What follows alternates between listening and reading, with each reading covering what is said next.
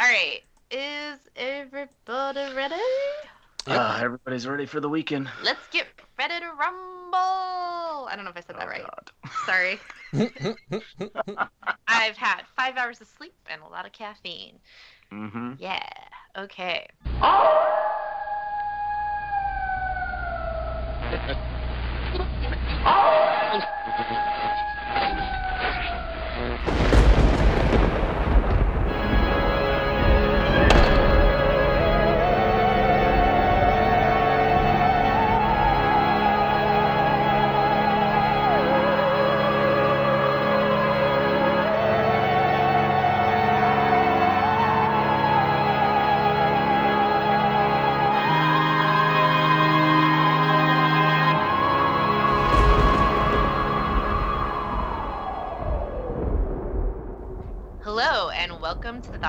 Davenport podcast, where we talk about retro horror and sci fi television. For this episode, we're going to discuss the HBO made for TV science fiction film Cosmic Slop from 1994. We are going to go full spoilers for this. So if you have not seen Cosmic Slop from 1994, please go to YouTube. We will have a link in our show notes on our homepage at thehaunteddavenport.com. But full spoilers for this. YouTube seems to be the only way to track this gem down. We're going to get into a long discussion about this excellent and somewhat obscure piece of television. Mhm. And with me for the discussion are my regular co host and also members of my family, also known as some of my favorite family. Aw. We've got, yeah, there's that. That would be Andy. my. Hello. and Val, my sister. Hello. And Drew, my husband. Hey, so are we going in order of your favorites? No. no, but I always forget to do introductions. I just lo- launch right in. And I'm Allyson, by the way. If you're new to the show, um, yeah, that's who we are. If Wait, you're not, How are you related to yourself then? I. That's a that, that's a very complicated question, Drew. That's I usually just Different podcast. I'm sorry. I have, Yeah. I have this terrible habit, if you've been a long time listener to the show, and I apologize, of just like launching into what we're covering, and I always I'm like I gotta gotta introduce everybody, I gotta introduce everybody, and it's not it's not anything other than just podcasting jitters. It's so okay. I got a bad habit of making a joke at the very end, so We like and that. derailing it right, from the beginning. so it's been the first time in a couple episodes since we've had the gang all here, and we're really glad to have Andy back because you know scheduling in the time of COVID is nuts, as many of you out there know, and we hope you all are doing well. What's Um, this COVID thing you talk about? What's this COVID thing? I've been living Yeah. under a rock for a year and a half. What's going Right. on? Right. Oh, so, So- you're one of my customers. Perfect. Oh no. Um, we're gonna get right into this, and and one of the things that I want to say before we start is that um, a lot of times the stuff that we cover is stuff that um, I would categorize as like fun, fun distractions, maybe kind of cheesy, and this this one's gonna make you uncomfortable probably, likely. It's not necessarily a pleasant or fun watch, but I think it's really well made, and I think there's a lot of valuable discussion here and i think being uncomfortable is important that's how growth and change happens so just you know just a little bit of a warning um, that you're not gonna this isn't gonna be a really fun episode of star trek some episodes of star trek aren't that fun this isn't gonna be roddy mcdowall and night gallery No. Yeah, this is this is gonna be a little be- heavier, probably a little more political. Um, it's gonna be yeah a little more intense yeah. Although I, I will say that if you're a fan of the uh, Adult Swim cartoon series The Boondocks, uh, this will be right up your alley. Uh, if you enjoyed Lovecraft Country on HBO more recently, also right up your alley. This is right in line with both of those things. And I forgot to mention the thing that caught our attention and why we covered this in the first place. Drew and I discovered this um, because YouTube recommended it to us. So, so all hail the glow cloud, the algorithms.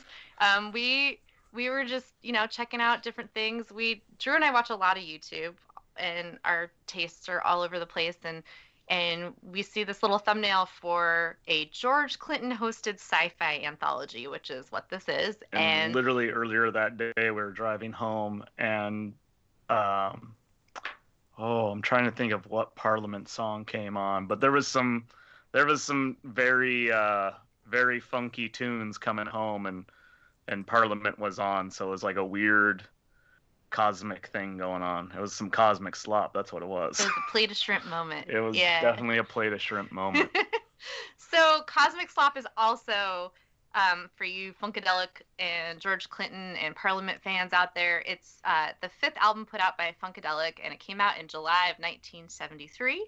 And this series, this anthology um, show, was uh, has the same title, and then George Clinton is hosting, and he comes in between each segment and has little comments about each thing. Which is really the only connection is the name and George Clinton. Right. Other than that, it doesn't really have anything to do with the Parliament Funkadelic or the song or the album Cosmic Slop. No. No, although there's some themes in that album and the the title the titled album song that mm-hmm.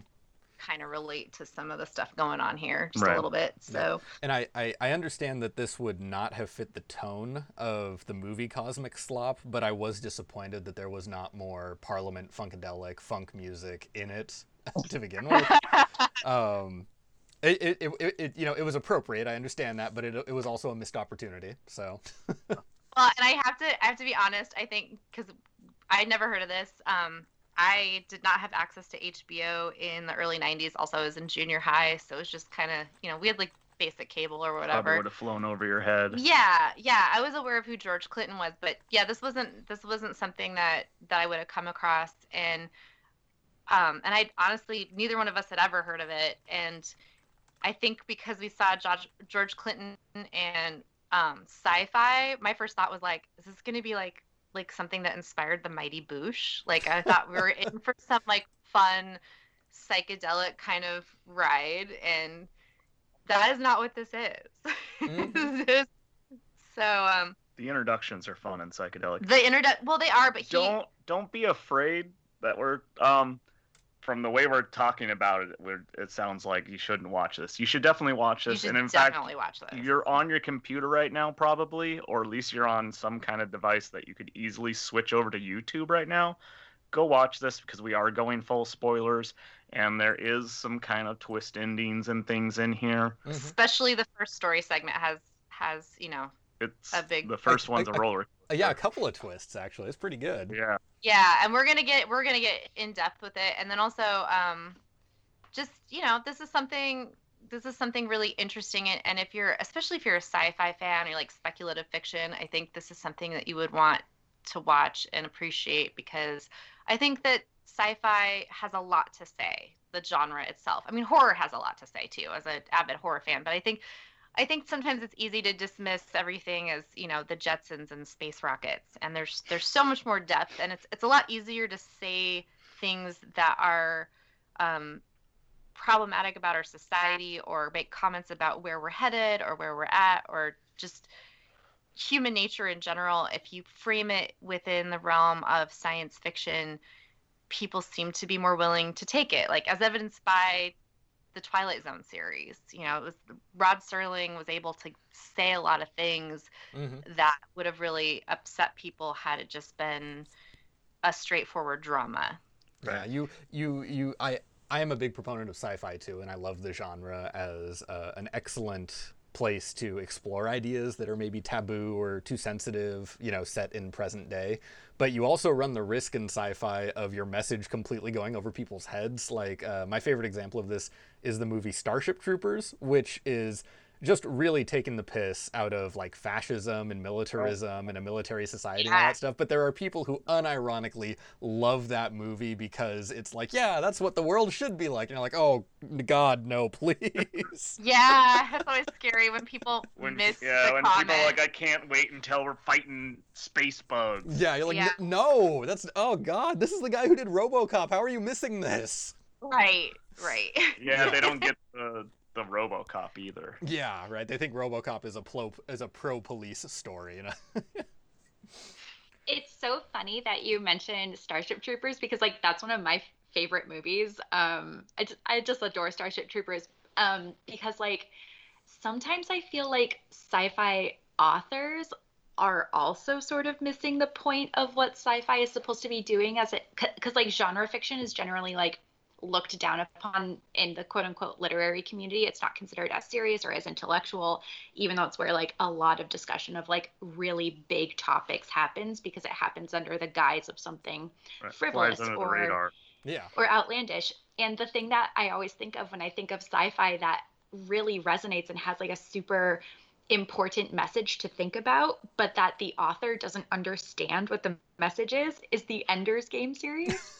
oh. Orson Scott. And that's Card. essentially kind of the same plot as Starship Troopers, but with children. Yeah. because it's about military conscription and genocide and othering, and it's about like what are the what are the drawbacks when we militarize nations or when we when we become such a unified front globally fighting like a cosmic enemy or like a larger metaphysical menace and then when that enemy is dealt with like what does that mean for these like very tenuous connections we've made? And like the ender's game the whole series is incredible. It is an incredible meditation on like the psychological effects of participating in war and the burden of being someone of like being the person who pushes the big red button ostensibly and what we owe to each other when we're doing like a life reflection or when we're doing a historical reflection. Mm-hmm. but it's written by like just like he's just like not like a solid person. I just hate it. I just hate it so much. But i love those books. Let's let's get into let's get into the first segment. There's three segments in cosmic slop and the first one is titled Space Traders, and it's based on a short story called The Space Traders. And Val, you actually are familiar a little bit, probably the most familiar of all of us with this short story and the person who wrote it, Derrick Bell. Do you want to talk about that a little bit before we get into yeah. the synopsis? So, um, Derrick Bell was a constitutional law professor and civil rights advocate. Um, I didn't know this until I think last year because um, I so I read the Space Traders in college for a class, um, and I think that was in like the summer of like 2015, and it has just really stuck with me ever since. Um, because the the summer that I read it was right after I think Trayvon Martin was was murdered. Oh, oh um, Jesus! And so like it kind of seemed it kind of felt to me because like I was in my young 20s at the time, and this was like you know because of the bubble that I have lived in my whole life, it felt to me like the world was falling apart, and I was like, I cannot believe that I'm just now becoming aware of all of this stuff. Um, and you know, I just I thought that the world was going to collapse in flames um, because my eyes were being opened to so many things, so many new concepts and ideas for the first time. And yeah. one of those, one of the things that just happened to coincide with that was I was reading this short story one night for a class, and I was like, oh my God, oh my God, what is happening? Oh my God. And of course, like I'm in a class full of you know white children in a state university um, and the class was being taught um, it was like a four week class and so like we weren't going to spend a whole lot of time on it, but I have not stopped thinking about it ever since. And I talk about it all the time. Um, but I didn't realize that. So Professor Derrick Bell, the author of the short story, he was actually the dean of the U- University of Oregon Law School for five years. Really? Mm-hmm. So cool. And then he he had a brief stint as a law professor at Stanford University, which is the law school that mine and Andy and Allyson's dad went to. Um, and so um, Jay Barl actually had some crossover with with Derrick Bell, and he doesn't have like a super favorable opinion of him. So I'm like throwing him under the bus a little bit. Hi, Dad. Hi, Dad. I already I texted him and told him I was gonna you know like hold him in the court of public opinion.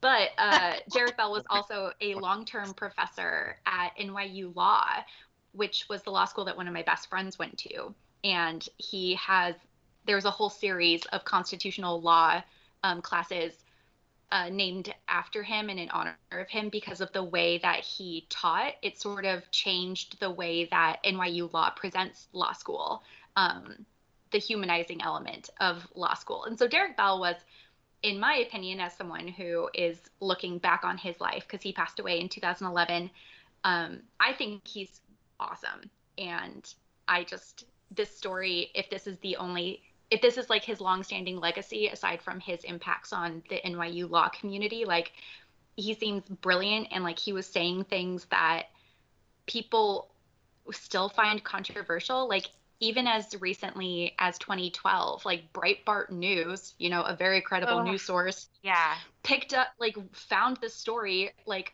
right after he had died and used it to weaponize against P- President Obama at the time we came like, across that. We actually yeah Drew found that, and we were having a discussion about it, and I was like, why, why, like, like this like, is well, this this is actually a bigger trend for a lot of right wingers because uh, Professor Bell. Uh, is one of the people who helped develop what is called critical race theory, um, and uh, there is a lot of uh, it, it's a controversial framework for examining racism in the United States, but there are a lot of people on uh, the the right side of the spectrum who are vehemently against this paradigm for examining racism, and so anybody uh, who was kind of a proponent or a leading figure in it is uh, often made to be a boogeyman.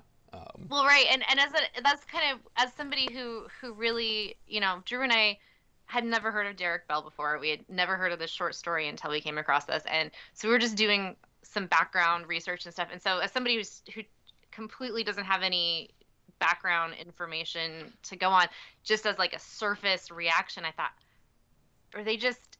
But it just seemed it seemed interesting to me that they were digging this up and they were criticizing this story in particular um, when so many people hadn't even read it or heard of it it just seems like well that's a really good way to draw attention to it you know mm-hmm. like it seems like like kind of just this this racist paranoia of like oh we have to like people get there's certain groups of people i'm not trying to like point fingers you know because we all have our stuff but um that get really offended when you point out racism exists and i do not understand that and it's just something that and i think and so my, my gut reaction with like what little experience i have with with knowing about Breitbart and having no experience with the writings of or the theories of Derrick Bell, I I just my initial thought was, oh, I bet they were mad because they pointed out that racism is a huge problem and still a huge problem and that it informs all these decisions. And because this story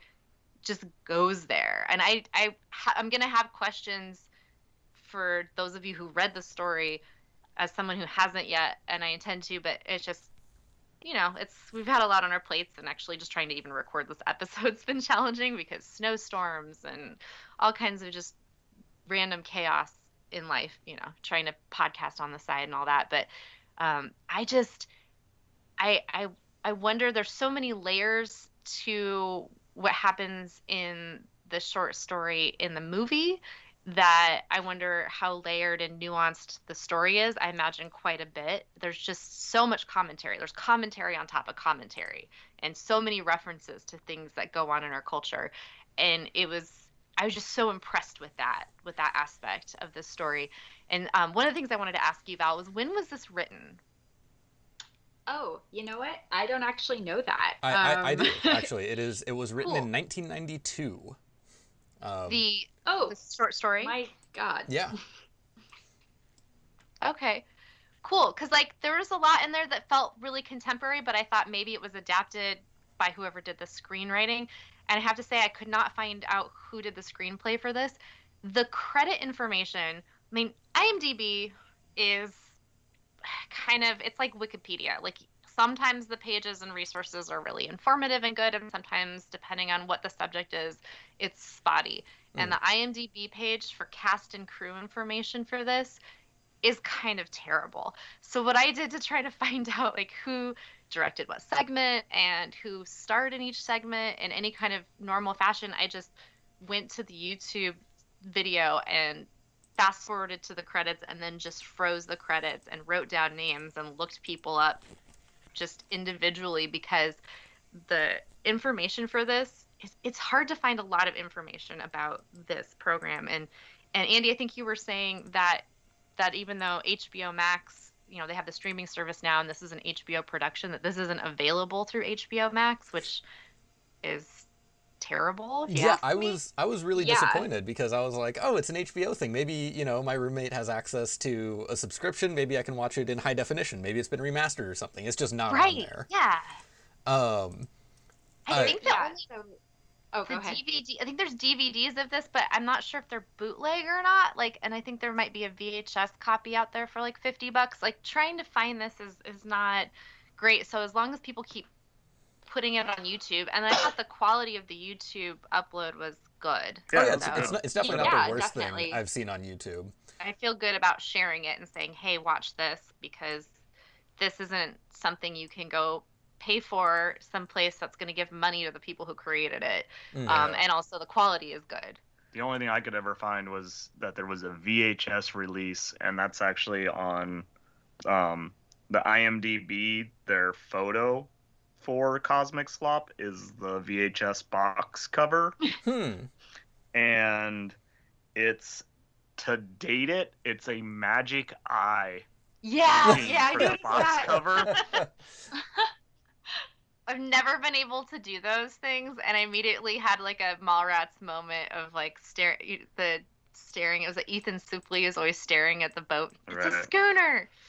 Why can't I see the sailboat? I I don't know. I have, a, I have a slight stigmatism in one eye, and I think that affects it. I but I saw the cover, and I just immediately had '90s flashbacks for this. Yeah. The cover says from the creators of House Party and Boomerang. Yeah a multicultural Twilight Zone. it does have a very Twilight Zone feel to it. It also kind of um, reminds me, just because of the production value and because it's HBO um, and some of the title screens, that remind me a little bit of Tales from the Crypt in just the production. This isn't a gory or um, I mean it's definitely dark, but it's not it's not it's horrific, but I wouldn't classify it as straight horror necessarily. Although there was definitely horrific moments throughout. But um, so let's oh, let's yeah. So oh, sorry, but yeah, just to give like a, a very quick overview of the plot. Um, yes. The the story and the and the segment are about um, aliens have contacted Earth and they are coming to the United States specifically. And, and so a bunch of journalists and people are waiting at Plymouth Rock, and the aliens arrive and send a an envoy who offers the American government and in the TV segment, this is represented by the, the vice president of the current administration.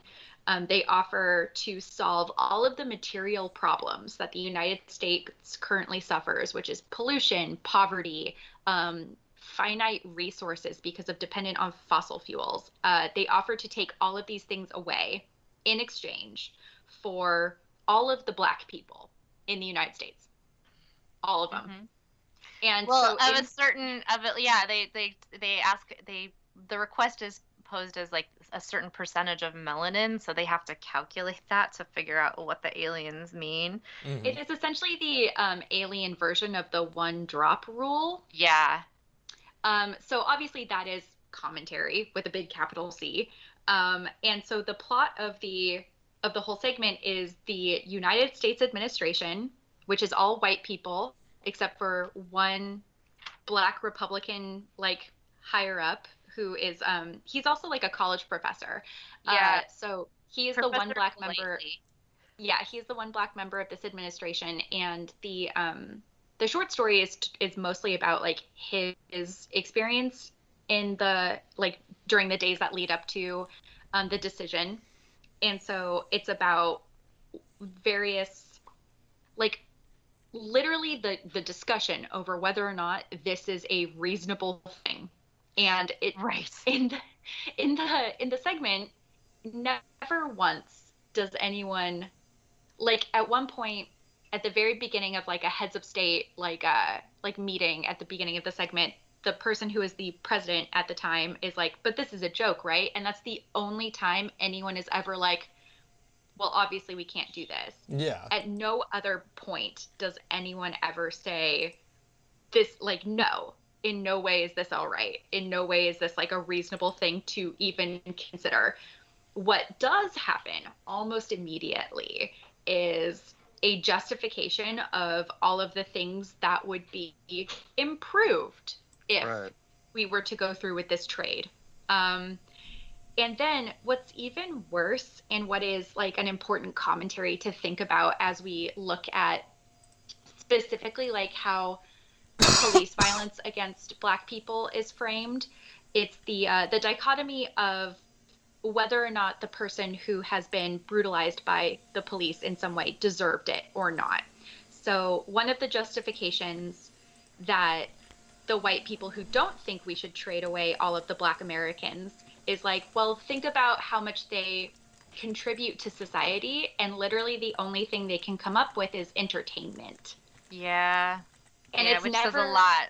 which says a lot. And so we see a lot of this paralleled in like how the news reports like was someone a pillar of their community? Was someone on their way to college? Or, you know, was someone not a valuable member of society? Yeah. And that sort of dichotomy about you have to be an actively enriching part of society in order to warrant your place in society. And this is just that on like a huge cosmic scale. And that is a thread throughout the entire segment. hmm Um, the other main point that's really prominent in the short story and less so in the the TV segment, and I think just because like it's a nuance that I think would be hard to illustrate in a short amount of time, is the comfort that um, Professor Golightly has because of his proximity to whiteness. Um, Mhm. and the proximity to whiteness is this um, this important concept to think of when you think of how power is distributed and how power is discussed because he is a member of a republican cabinet he is wealthy he is educated and so he assumes that when the administration is discussing who gets traded to aliens that he won't be included because he's not like other black people. You know he's not one of the things that that is discussed in you know the quote unquote problems that would be solved by trading away this population of the united states is you know welfare rolls would be reduced. We wouldn't need as much medicare or medicaid food stamp costs like social welfare programs would essentially be Mhm. cut. Um, and he doesn't he's not a person who relies on any of those things. So when we are conceptualizing who who would be traded away professor golightly does not see himself as that group. And that comes up a lot in the short story about his position of comfort and protection and what that actually means um, and the ending i will say spoiler the ending for the short story is different than the ending for the segment Oh, um, I was wondering I about don't know- that. yeah do you guys want me to tell you how it ends Yeah, go for it. Yeah, yeah. I mean, I still want to read so- it, but yeah, I, I would Yeah. like to know. um i mean you know there's it's I guess really the a audience like, can't weigh in on that, so I guess um, well, I already yeah, told them I like mean- five times I really need to watch this. we this didn't time. say spoilers for the short story though. Right. So I guess if you don't want that spoiled, go go Yeah. read the short story, and you can come back. so to much us. homework in this episode. I know, I yeah. know. Or you can just listen and, and go check it out afterwards, which is what I'm gonna do.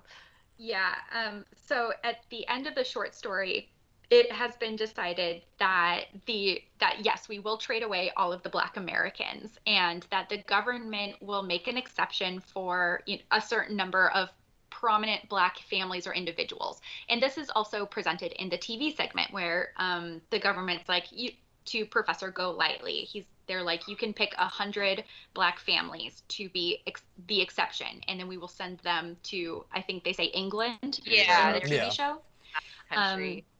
Yeah, and and I think in the short story, it's um, they'll let them pass the border into Canada because all of these discussions are happening in the Washington D.C. area, so it wouldn't have been that far of a journey um, to get to the eastern half of Canada, and so it becomes apparent to the professor in the story that you know, his family obviously should be spared. His life should be spared. And so he packs up his stuff and he's getting ready to go to the border to Canada.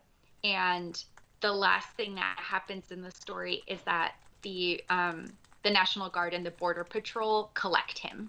So he's not collected by the space traders, he's collected by the government administration that he works for Mm-hmm. at the border. Um, and so the parable in the short story is that he he spends the entire um, the entire uh, time period assuming that he is protected because of his affiliation with whiteness, and then he's not at all. And he does get taken to the collection centers and zapped up onto the spaceship in the TV show, but it's it's way darker in the story. It hurts so much more to read that than it was to like, you know, watch what happened because there was like some sort of weird like like sexual anxiety because um Professor Golightly's wife in the in the TV segment, she's Mhm. light-skinned and so Mhm. she's not quote unquote dark enough to be collected and it, there's like a member of the cabinet who seems to be like like sexually fetishizing her. That's Yeah. the vibe I got from him. Definitely. And so he's like, You're not going. And then the rest of the family gets sent to the collection center. And then it ends on Professor Golightly getting absorbed up into the, uh, like the beam. Mhm. But it's like way, it's so much more sinister when God, it's so much more sinister in, in the short story because it is, it is the people he worked with literally collecting him at the border. And he had no reason to think that they w- would do that Mhm. it's it's super ugly especially um so andy said that this was published in 1992 especially when you think about like the framework of the united states at that time that's when the los angeles demonstrations against the police brutality of rodney king were happening so it's like we're Mhm. seeing you know on on cable on the news the 24 hour news cycle for the first time we're seeing mass demonstrations of the disparity between the state with a capital S, which are predominantly white people in a position of power, and black people who are oppressed by the state. And we're seeing that in this in this short story too. Yeah. Like, and that's well, why the conservative news media think it's propaganda. yeah, I guess I guess the truth hurts. I know. I mean, little like bit. I I think the thing that struck me so hard about this first story was how very true it still is in 2021 because we're watching this um, you know we saw this less than a month after the the riots on the capitol and there were people wearing shirts that said camp auschwitz on them and they were allowed to walk out of the capitol building without being arrested on site or shot and people died. And it's really hard to reconcile that you know like how is this happening um, when you know a young a young kid can't just walk home safely without having someone call the police on them and be shot or tased to death or stepped on beaten you know it's just it's it really it really hits home. I think for me the thing you know when i you know i don't i'm not trying to scare people off but the reason why i was like this isn't going to be like a fun romp of a story. This isn't going to be like a um, take your mind off the current situation. This is putting you right in the thick of it this particular story in general because um, i think while i was watching this i just kept thinking about nazi germany. And then i was like but this is here and this is how it is here. Mhm. and it's not an exact mirror of Nazi Germany, but there's so many parallels in this story, and you know the the we'll we'll smuggle a hundred of the the quote unquote best black people, whatever the hell that means, whoever the white people deem valuable, whoever has the most money and influence, um, we'll smuggle them out of the country. That just made me think of like Schindler's List, you know yeah. and then um and there's even a comment in this um there's a news blurb in the midst of the story where a newscaster says germany wants to send their black population also and the aliens say maybe next time you God know damn it. that yeah and and then when they and at the end when the family thinks they're getting smuggled to sanctuary and they um tear everybody apart and shove them into the limo, you know, I immediately think of train cars and families getting divided up based on who has Jewish heritage or who they think has Jewish heritage. And it's just it's like we we're not learning our lessons. And granted this is a fictitious story, but if aliens came tomorrow and made this offer, you know, I mean, I just look at like our most recent election and I look at um, how many people just were willing to choose. And I'm not saying that the current president that we have is going to fix things or anything. I have actually, like, I don't want to get super into the political weeds, but I just don't really have a lot of faith in the Democrat establishment either. But it just seemed like there were a, there's a large enough of population of our country that's willing to just constantly put their own comfort and their own self interests over what's going to be good for all of us or even really themselves because they buy into lies and deceptions and they buy into this idea of otherness and superiority. And and they're even you know willing to trade their children's future as far as the decisions they're willing to make because they want to stay in power or comfortable. And and a lot of the power that people think they have is really kind of an illusion anyway you know especially if you're if you're somebody who doesn't have a lot of money but mm-hmm. everybody's divided up and pitted against each other and i just i just felt like this was this was believable to me especially the idea that like oh well we screwed up our environment and we you know have a fuel shortage and rather than actually do the work to save the resources and change our behavior and actually clean up our own mess you do the easy thing you take the easy way out and you just you know blame it all on one one portion of the population and say well if we get rid of them and then nobody knows what's going to happen to these people. They're like oh maybe it's better maybe it's not. I also think immediately in my head i go to that twilight zone episode called to serve man and if you've seen that episode you know what i mean and i'm like what's going to happen to these people when they get on the spaceship? Was it a test is this a predatory race? Are they going to come back in 30 40 50 years when the americans are still still polluting at the level they're polluting and they haven't changed any of their behavior there's been no growth and they're in the muck and mire again environmentally and economically and technolo- technologically and they need another bailout? Are they going to come and ask for another part of the population? Because i feel like that is what this story kind of implies. Like yeah. we're not learning the lesson. This is just going to keep happening. You know it's like that classic um, quote about you know first they came for the jews and i didn't speak up for the jews you mm-hmm. know it's so so this really like this really struck a deep chord at least for me and and um, you know you're talking about the proximity to whiteness. Well the paper bag test which is a real thing um, kept getting brought up within this story you know uh, we have our main character professor golightly and then his wife gail she's you know as val mentioned she's really light skinned and so there she is out we see her throughout all of this trying to tan and trying to darken herself because she knows that there's this Right. Because she's going to be separated. Yeah, and, and she'd rather be with them. Because at first it's like loves she family. she comes back from the store with skin lightener, but for, nobody yeah, wants. Right, but nobody wants the skin lightener, and so then she's trying to get herself darker so that she can go with them. She and, doesn't know where they're going. No one knows where they're going. That's not discussed.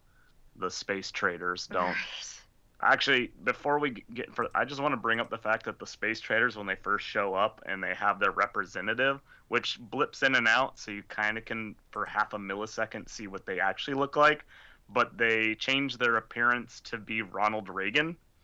Um, that made me laugh so hard. Yeah. in the of max headroom which is something you see in the second back to the future movie but like the head is like doing the max right. headroom kind of like and so animation. and the guy that plays the part of the alien uh, negotiator, he plays Ronald Reagan in every single. He's only in like seven roles throughout his his acting history, always is Ronald Reagan. so he's like an, a Ronald Reagan lookalike guy who got a bunch of roles in movies anytime they needed a Ronald Reagan. Wait, was he in Back to the Future too? Yeah. As that? Yeah. Oh, that's awesome. Every time you're watching a movie and you're like, wow, that guy looks a lot like Ronald Reagan. It's that guy. It's him. Oh man, and there's there's a lot of like really like kind of darkly funny cultural references about just the the time, place, and with the, which this happens too, because like they they decide to bring this decision on do we do we make this trade with the aliens to a vote, and the vote is going to be by phone and it's hosted by MCI, which, you know, if you're old enough to remember MCI as a phone company, you know, doing 1 900 numbers and stuff.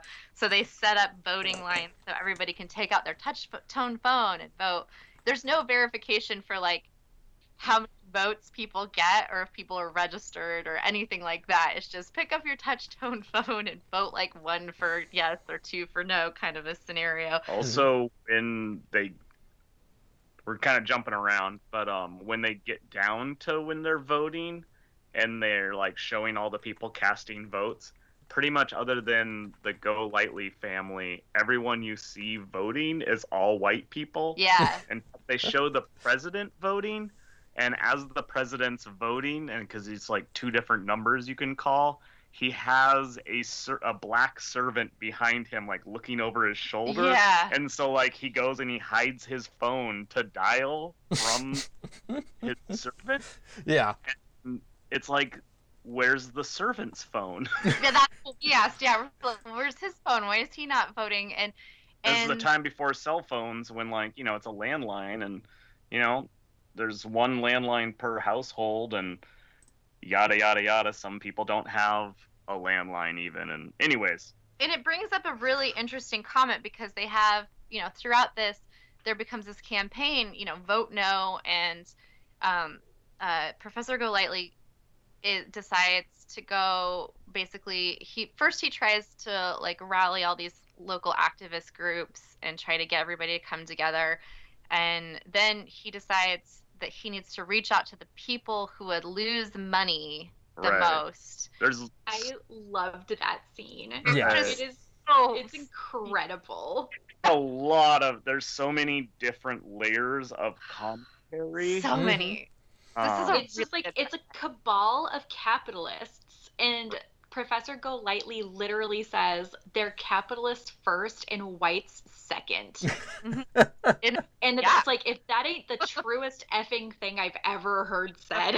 I don't know. the oil, oil company is upset because well if we you know have renewable energy then we're out billions of dollars which is Mhm. something the oil company thinks every day you I. I I really liked. I don't think it was in the scene with the capitalists, but I. th- It may have been, or it may have been with the, the the first scene with like all the chiefs of staff and important government people. But one person mentions like, well, if we get rid of all the black people, how long is it going to be before poor white people understand that they're on the bottom rung of the ladder now?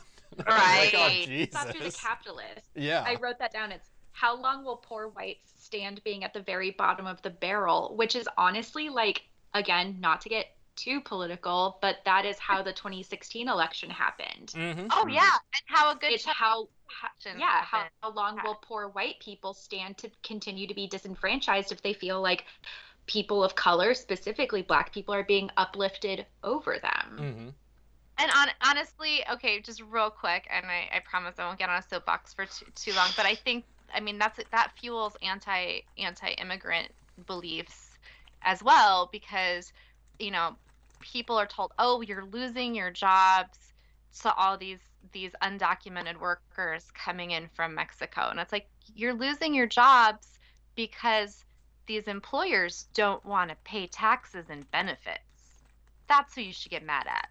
It's like just you know i'm just putting that out there. Mm-hmm. but you play the race card and you you you play on these already you know the already human nature is very tribal and into us and them like that's a very ingrained mentality from like when you're just in survival survival mode all the time and so that's played up and that fear is stoked and then it's easy to divide everybody and it's easy to keep you know a billionaire class thriving while everybody else has trouble just making basic ends meet and then they're kind of told well you know if you're poor that's because you're bad Mhm. so it's Didn't it's try just- hard enough. sorry. right right it's not that you know there's a whole system in place that's rigged against you but um but anyway so so one of the things i wanted to comment on though as far as election wise they start building this momentum because they get all these capitalists involved and they're like no this would be a very bad thing we're against this Right. which gets funding which- for marketing and they have casey kasem cameos himself hosting if it wasn't for the fact that there's a lot of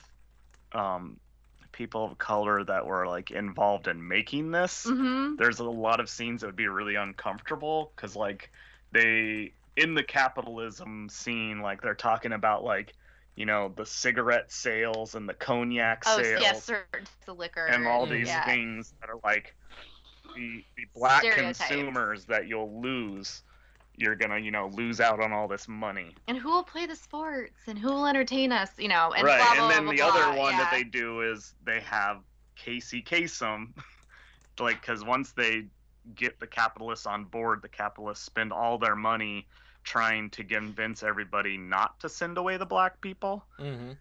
um so like they're doing all these ad campaigns and it's really creepy because there's like they're going around just in the streets handing out like menthol cigarettes and cognac. Mhm.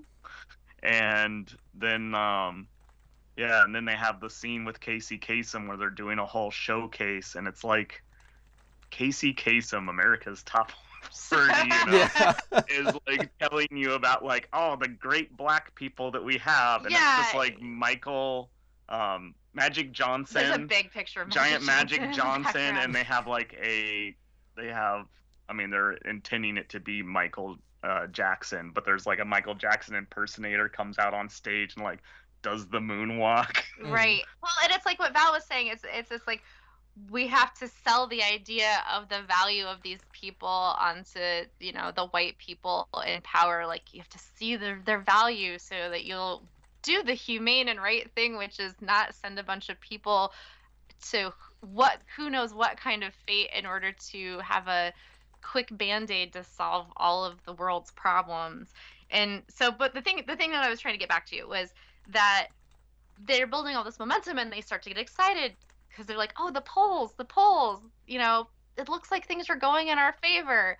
But everybody's voting on their phone and in the privacy of their own home like the president who doesn't want his you know butler to see over his shoulder because he knows how he's voting and he doesn't he and he knows it's it's immoral and wrong but he's going to do it because it's in his self-interest. And so i think that's really it says a lot about like people always go oh well the polls said this and that and then here's what happened. And it's like well you you need to understand human nature better if you're being shocked and awed by what the actual election numbers look like every year. So it was just really it's just really interesting. It just felt like there was so much um so much commentary that just was so spot on and accurate and it was and and and there's a really great line that comes from professor golightly in this where he says the people without power must use cunning and guile and he goes again to the activist groups and he tries to like appeal to them he says you know what we need to do is we need to convince the white people that it's going to be so great in space and that we're getting this thing that they can't have and then they'll take it away from us. And he's absolutely right. There's just there's um there's just a lot of I just I can't say enough. Like this is this is a really great segment. I'm gonna read the story. I'm excited to read the story, and I think the depressing story and I think that maybe I think maybe there's just too much reality in this for people, and that that's why this hasn't been elevated to higher status as a great piece of speculative fiction, and why this isn't something that's more readily available for people to watch. Well, I, I, I, I also think it's just people not believing the perspective because if you read um, specifically African American literature, um, you know, but also a lot of other uh, minority group literature, they've been saying the same things for basically as long as they've been writing this stuff. Yeah. Um, I, I, have, I have a book of collected stories from various um, black authors from the 60s. Uh, there's that show I mentioned, The Boondocks. There's and all of these things, in one way or another, are saying a lot of the same things. I think it's just that um, people in a position of privilege that don't have to deal with the everyday realities like this think that it's not reality. That they, oh, it's fantastic. Oh, that's not really happening. Oh, it's being overblown. Um, but it's it has been consistent for a long time, um, which is uh, both funny and terribly, terribly tragic. It's Um, very sad. Yeah. yeah. And I, I do get it. I get what you're. That's a really good point, Andy, because I do get it. Like people who aren't conf- who have the privilege to not have to deal with this reality don't want to. It's not even that they don't believe. It's they don't want to believe. I think on some level, a lot of people are like, yeah, that happens, but I'm just gonna put that aside out of my mind because that that doesn't feel good. And people, when they don't feel good, they immediately want to fix it and medicate against it and do whatever to insulate themselves from that discomfort.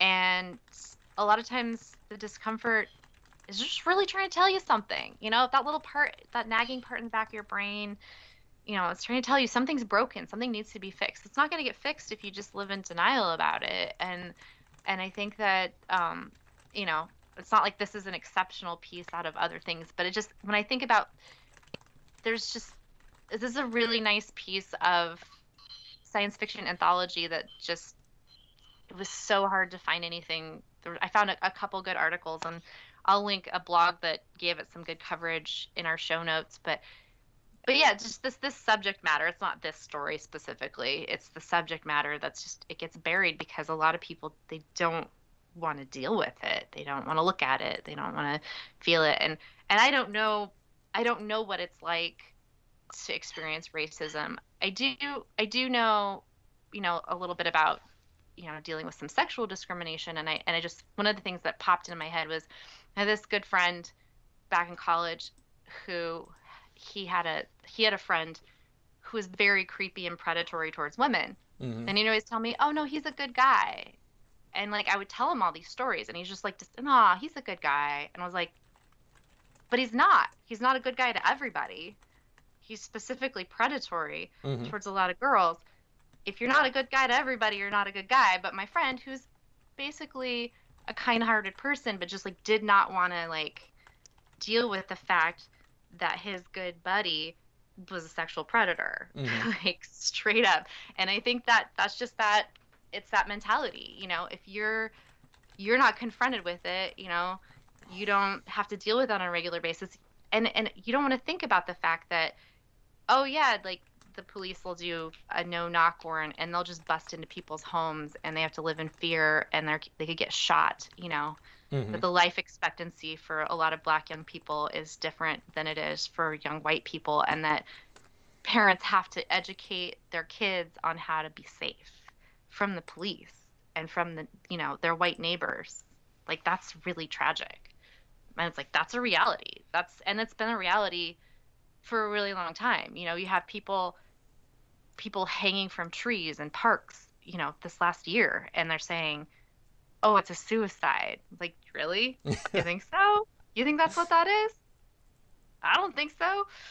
It's just we you know like i i just think it's really important that um i think one of the great things about works of fiction is that it gives you the opportunity to step outside of yourself and see through someone else's eyes. And i think in order to like get any kind of real progress and healing we have to continuously be willing to do that.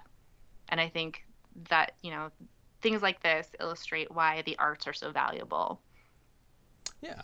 And to sort of launch off of that, like just like on an optimistic note, the the genre that this cosmic slop falls into, Afrofuturism, Yes. is like it's it's a prominent genre that looks to the future of Black people and sees them as more than just like because like I feel like in the United States there's this there's like two two schools of thought. It's like there is pity for what happened to black people during the African diaspora, the forced slave trade and migration because of white people. And then there's indignation where it's like, well, you know, the the classic like I didn't own slaves or like our grandparents didn't own slaves, like whatever. But what Afrofuturism allows people to participate in allows black people to see a future where those things are not their only narrative. Those things are not the only parts of arts and culture and philosophy and science that they're allowed to have access to. Mm. And Afro Afrofuturism isn't like a huge um, expanded genre in like visual media, but like one of the best examples of it is Black Panther, which I don't know mm. if anyone's ever seen Black if any of you have seen Black Panther, but like that's an incredible Afrofuturistic like it is a it is the potential of black people mm-hmm.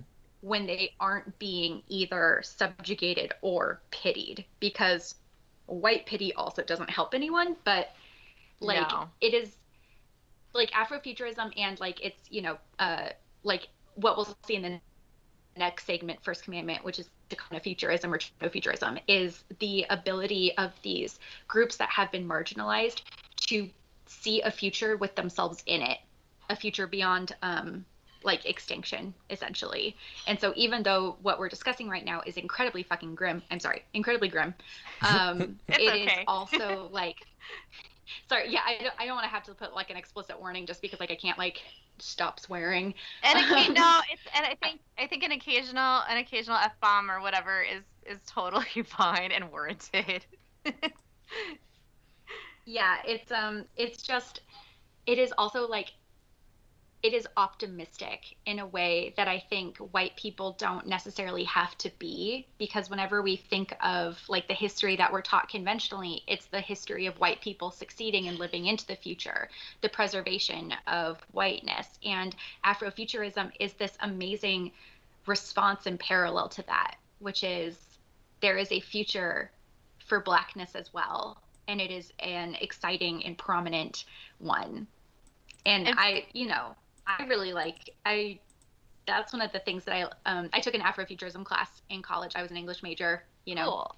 There's probably a drinking game you can form out of me mentioning that casually like once a day. uh, like I was an English, English major, yeah. yes. Um, here's all the things I've read. Uh, but one of the things that I loved about it was just like not everything has to be like deep and heady and and like intellectual or you know whatever like it doesn't it doesn't have to be so ideologically important to be valuable still i mm-hmm. guess that's like that's how that's how genre fiction is looked at in general is that oh well it's not like literature with a capital l so it's like it's not valuable but it's like it is valuable because it is representative art it is art that is you know it doesn't ha- not everything has to be super super meaningful. We're lucky because this piece is but also if it were frivolous it would still be important. Mm-hmm. um that's yeah. And so you know Derrick Bell professor um, professor Derrick Bell received a lot of criticism for this and cosmic slop did not get recognition and the recognition it did get was generally unfavorable. Um but like i'm i'm so glad that this was made and that we're able to still enjoy it now and i you know i hope that stuff like this continues to get made in the future and that we continue to like elevate other perspectives mm-hmm. non-white perspectives um, I did want to say that I was uh, looking at the credits list. Apparently, this segment was adapted by Trey Ellis, who oh, is good. a novelist and screenwriter and also a professor. Um, and I, I believe right now he's an associate professor at Columbia, um, but he's also written several plays and he's done a lot of essays uh, in you know the the major uh, newspaper publications, things like that. Um, so some very smart people working to put this this specific segment together. Uh, huh. Real quick before we move on to the next segment, I thought maybe um, I didn't want to go like crazy in depth to the cast because the cast for this is is extensive. Mm-hmm. Um, but I wanted to I wanted to mention that this segment was directed by Reginald Hudlin, who um, also directed House Party and Boomerang and lots of other things. Um, lots of TV. I, I won't like read the whole list, but again, it was kind of like had to dig to find information on people because the usual, and it's just maybe that's lazy of me to rely on IMDb too much, but um, it was hard to find uh, all the information I was looking for on people. But the two, the two main characters that I kind of outline that we spend the most time with are um, uh, you know, the character of Professor uh, Gleason Golightly was played by Robert Guillaume. I Mhm. think I'm pronouncing that right. I believe it's a French last name. And I recognized him immediately because as an 80s kid, um, he was on a television series called Benson. And I didn't really remember what the show was about, but I remembered liking him. Uh, He's the main character. He plays Benson in it. And it's, um, I did a little bit of digging. Apparently, that's a spin off from a show called Soap that was on in the late 70s and early 80s. And he was a character on that and then he kind of he got his own show and it's about a man who's a butler who like works his way up into the world of politics. And like i said i don't remember much about the show but it was on a lot when i was a kid and i just remember liking his character. Like he he you know have like kind of some of the best lines in the show that kind of thing. And then his wife um, in this story gail golightly was played by Michele Lamar Richards who um, was on the soap opera Bold and the Beautiful for quite a while. Um, and then also the television show Alien Nation, which would be, you know, of interest to our science fiction fans. And the thing I recognized her from was when I was in junior high, I went and saw The Bodyguard with um, my stepmother, your mother, Andy and Val. saw her. She plays Whitney Houston's sister in that. Um, Hmm. But yeah, that's basically. I just wanted to mention like there's so many other people in this, um, but it was a really long cast list, and we try to not go on and on for hours. But you know, you can definitely. I recommend if you're interested, watch those credits because that's where all the info is for them. Well, not necessarily on all the writing, but on all, as far as who was acting and directing. Yeah, IMDb dropped the ball on this one. But I mean, IMDb, from what I understand, a lot of it's like kind of user content. Yeah, I think created, it's similar too. to Wikipedia the way that So- works. Mm-hmm. People are just dropping the ball on this program in general, I guess, because it just. I mean, I've never heard of it, and trying to find information about it is so hard. Yeah. Oh, Yeah. th- this may be an opportunity for us to be the change we want to see in the world. So I guess we could, one of us could go out there and make these edits. I, I, I Um, doubt that. Yeah. I really Um, doubt that. But you know, and, and that's the th- this other thing is like you know we're we're discussing this from the perspective of you know for white middle class folks in the Pacific Northwest, and so you know take take our opinions and whatever with a grain of salt. But I just I really think that it's worth your time, and I think I think this is something that deserves more discussion and attention. There you go, and form your own opinion. Right, right. Yeah. See how you feel about it. Um, I so are we? Any final thoughts about this segment? Yes, I also wanted to say that um, currently the short story, I was, I was looking up where this was published and where you can find it. Um, it was most recently published in uh, an anthology, which looks actually kind of interesting, called Dark Matter A Century of Speculative Fiction from the African Diaspora. Um, it is in volume one. Apparently, there's more than one of these. And uh, as of this recording, it is available in multiple formats on Amazon, and I'm sure, you know, other reputable booksellers have it as well. Um, so, for you uh, sci fi folks who like to, you know, who like the print media as well as the um, media of film and television, uh, there is that for you.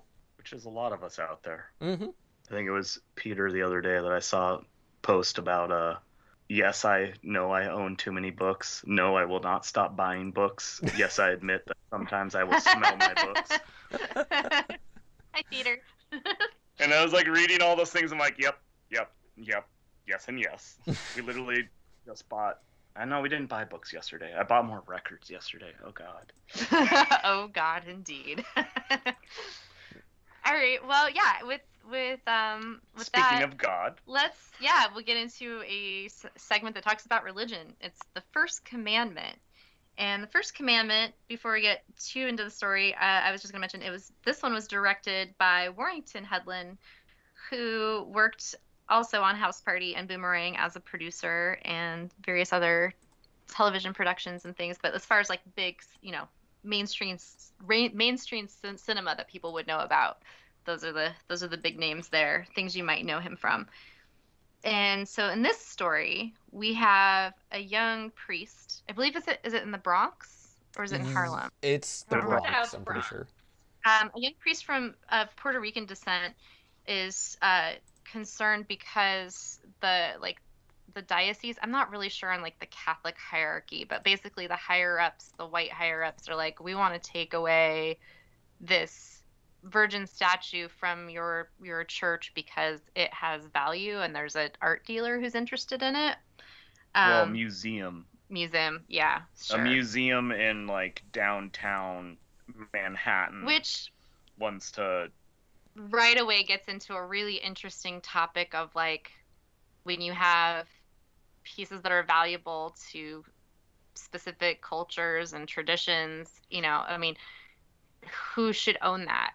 Who should that belong to the people? I think, you know, and people say, oh, well, we're preserving this by putting it in a museum and we're going to take it away from the people whose community this is a part of Mhm. and it kind of infers i mean you could take that and you could in, infer this is a lot like when people you know white centric museums go and they take artifacts from different cultures and house them in the museum as an act of preservation but they're really taking them away from the people who they belonged to you know Right. and so that's that's an ongoing discussion that needs to be had and it's it's one of the points of this story i think um, so basically there's this whole we open with this discussion and, and the discussion is oh well there's going to be you know the sale of because they, they're purchasing it for the museum they're not donating it to the museum so no, again they're they're donating to museum, but under the guise that the museum will be donating money it's to. yeah So they're selling it. so they're donating it in in big air quotes um so so basically they're selling it and uh and Oh, and father carlo yeah, and, and and the funds will not be going to Father Carlos's church. They will just be going to No. the Catholic organization writ large.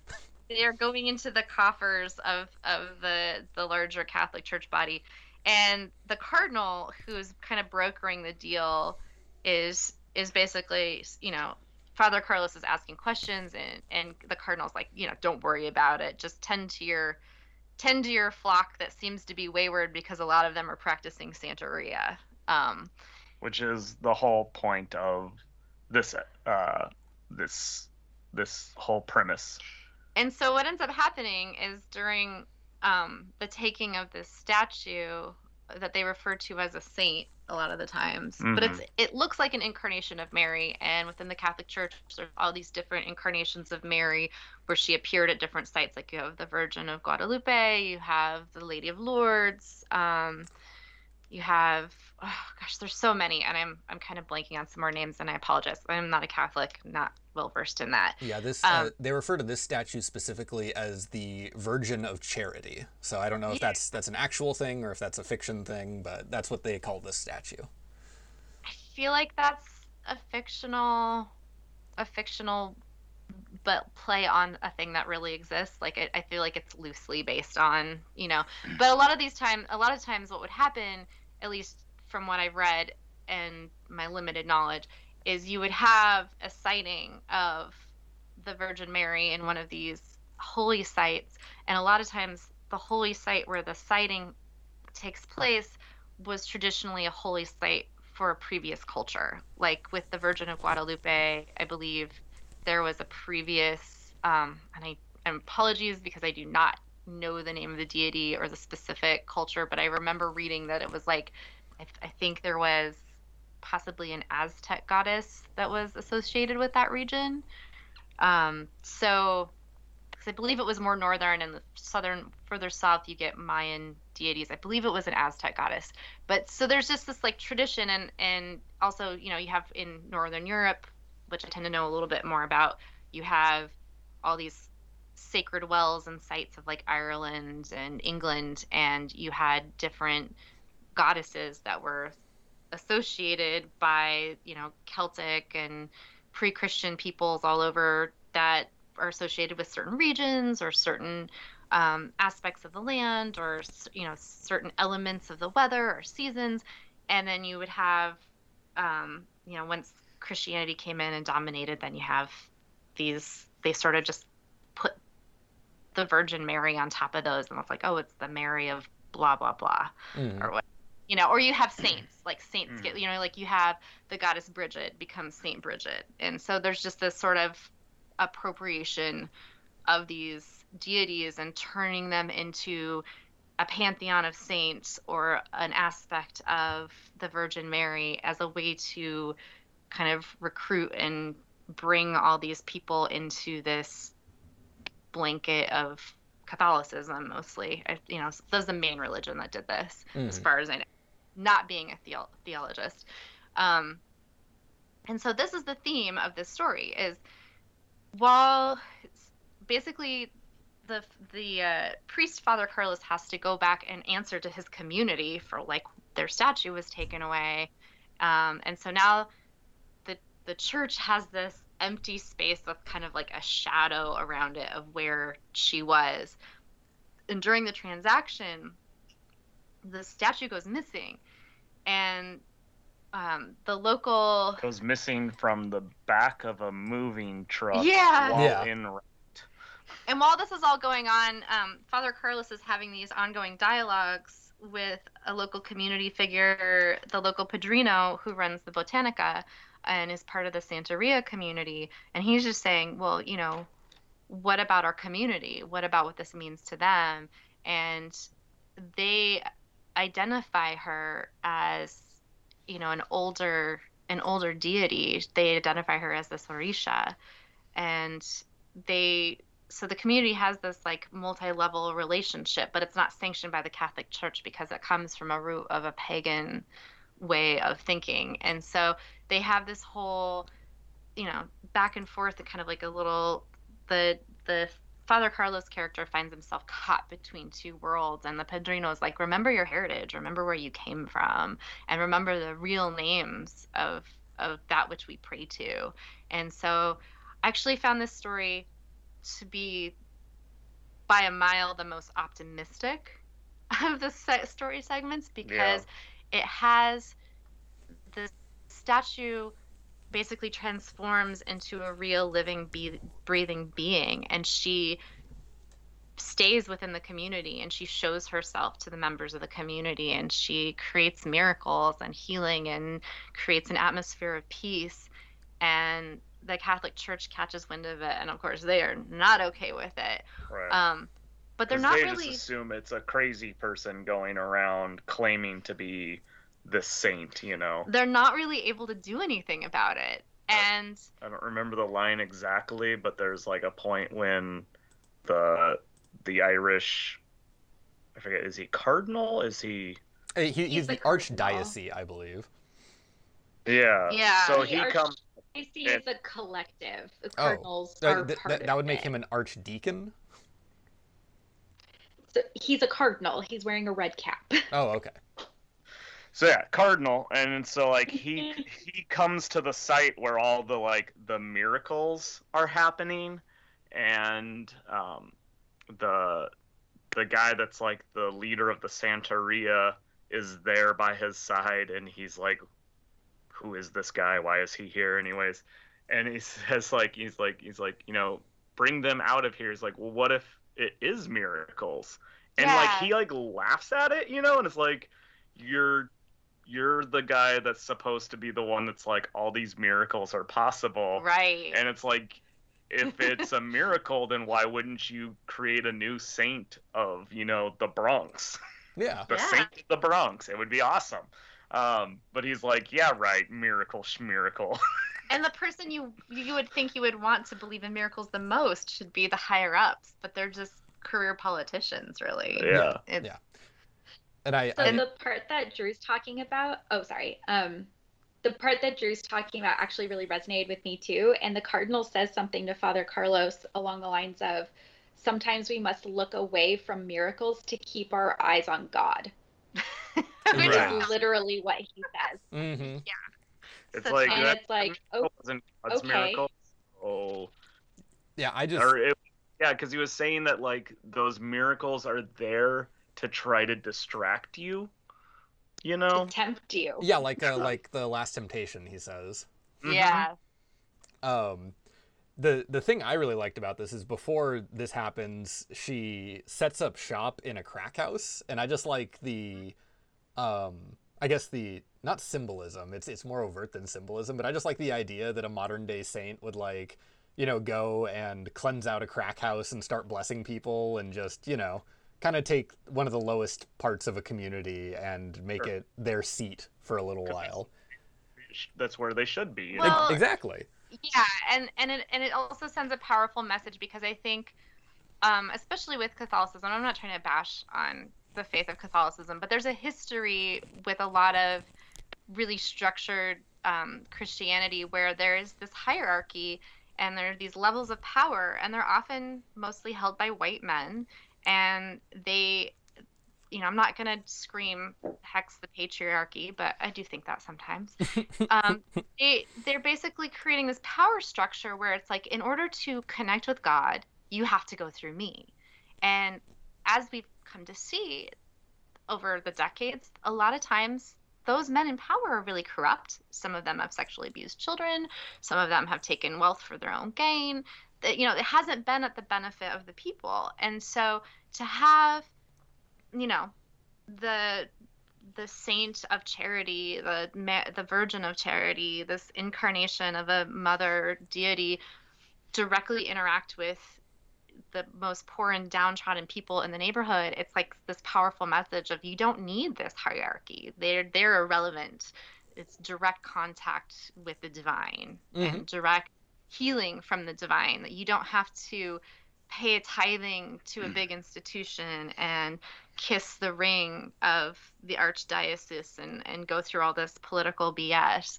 That is not the path to God. The path to God is a much more direct experience, which I think, um, I think that's part of the appeal of a lot of, um, a lot of these older faith-based systems where you have, you know, maybe a pantheon, and I don't necessarily know that much about Santeria, but I just think I think that there's faiths in this in this nature and pagan pagan practices often involve people having a direct encounter with the divine whatever that is you know without trying to like um i'm not going to put labels on it or box it in but i think that's the appeal. It's like it takes away that power structure.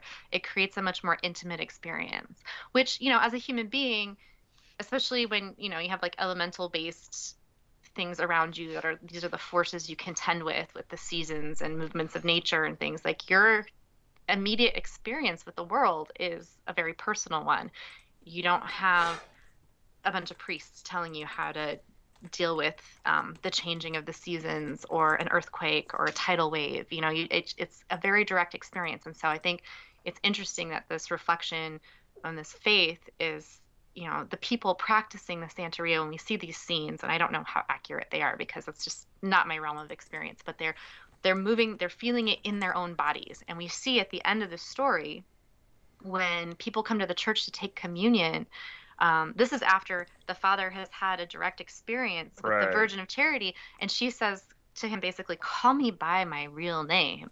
And she's like you know me as Oshun which is an orisha that's um, sort of you know what they were having they were taking the virgin of charity and trying to make her this equivalent to this orisha who is a goddess of many things but like fertility and wealth and um and again Um, really limited on my knowledge here Right. but i did a little bit of digging.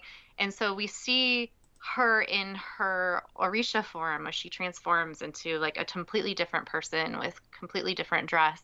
And then she reappears again at the church during communion and the the parishioners come up to receive communion and they start moving and dancing and convulsing like they would during a ceremony and it's it's just really interesting. It's like i feel like it sends this really powerful message that like these things will rise to the surface again that they cannot be suppressed. And i i found that really comforting. And i found well and it's it's a lot of um where people did lose their different religions to being covered up and being forced to practice a religion that wasn't theirs um, those people they kept practicing their original religion Mhm. just under the guise of a new religion. And so that's kind of where this is coming from where it's like that religion's still there. And so now it's just forcing its way back in. You took away you basically they took away the uh, fake art covering up what they were actually praying to. Yeah. And when they took it away, what they were actually praying to came in full force. And I think it's also really powerful, especially within like the context of like, you know, this greater anthology is that here's a story of another struggle that's often very race based where you have religious institutions going in and colonizing areas and forcing a different faith onto people and sort of whitewashing and stripping these people of their their cultural and spiritual identities in a way that's very violent and I think personally very harmful. And it's really you feel kind of victorious watching this, seeing seeing this um, this community and this culture and this faith rise up back up to the surface despite the efforts of the Catholic Church in this case. Um, so I just, I, I mean, it's it ends on maybe that's a, the strange note. I could see some people watching this and being like, "Oh, this is weird," you know. But I actually took it as really moving and really, um, really positive. I thought it was a very hopeful, optimistic note. It's I, like a happy ending. Yeah. yeah. I wasn't sure Have... what to make of the ending because I didn't understand the significance of the dancing in Santeria, so I was kind of perplexed at the end. Um, and I know I, the episode throughout is intercut with people, uh, I'm assuming practitioners of Santeria, um, mm. you know, dancing, um, which again, I'm assuming is some sort of act of worship. But I didn't understand uh, why some of the people in this, uh, you know, in this church service started dancing and others didn't. It kind of, all of that went over my head.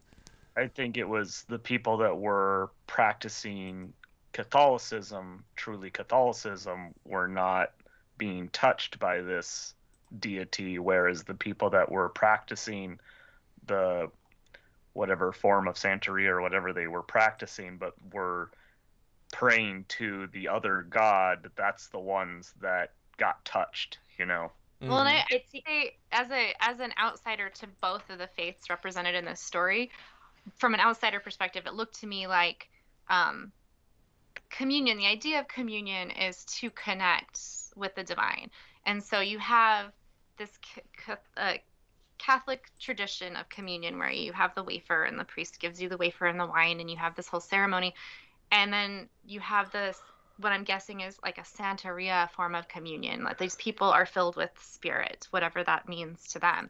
And so you see the juxtaposition of the Catholic communion and the Santeria communion like happening in the same place at the same time. It's just like that like the point is the connection that the names that we apply are more about our own need for power and need to control. And like I believe I wrote this down. I did not write down when it is said, but I believe at the beginning of the segment when we have we're treated to George Clinton as like a hmm. floating head, like kind of this awesome like space guru type head where he's got like his a third eye. Third yeah, eye. Yeah.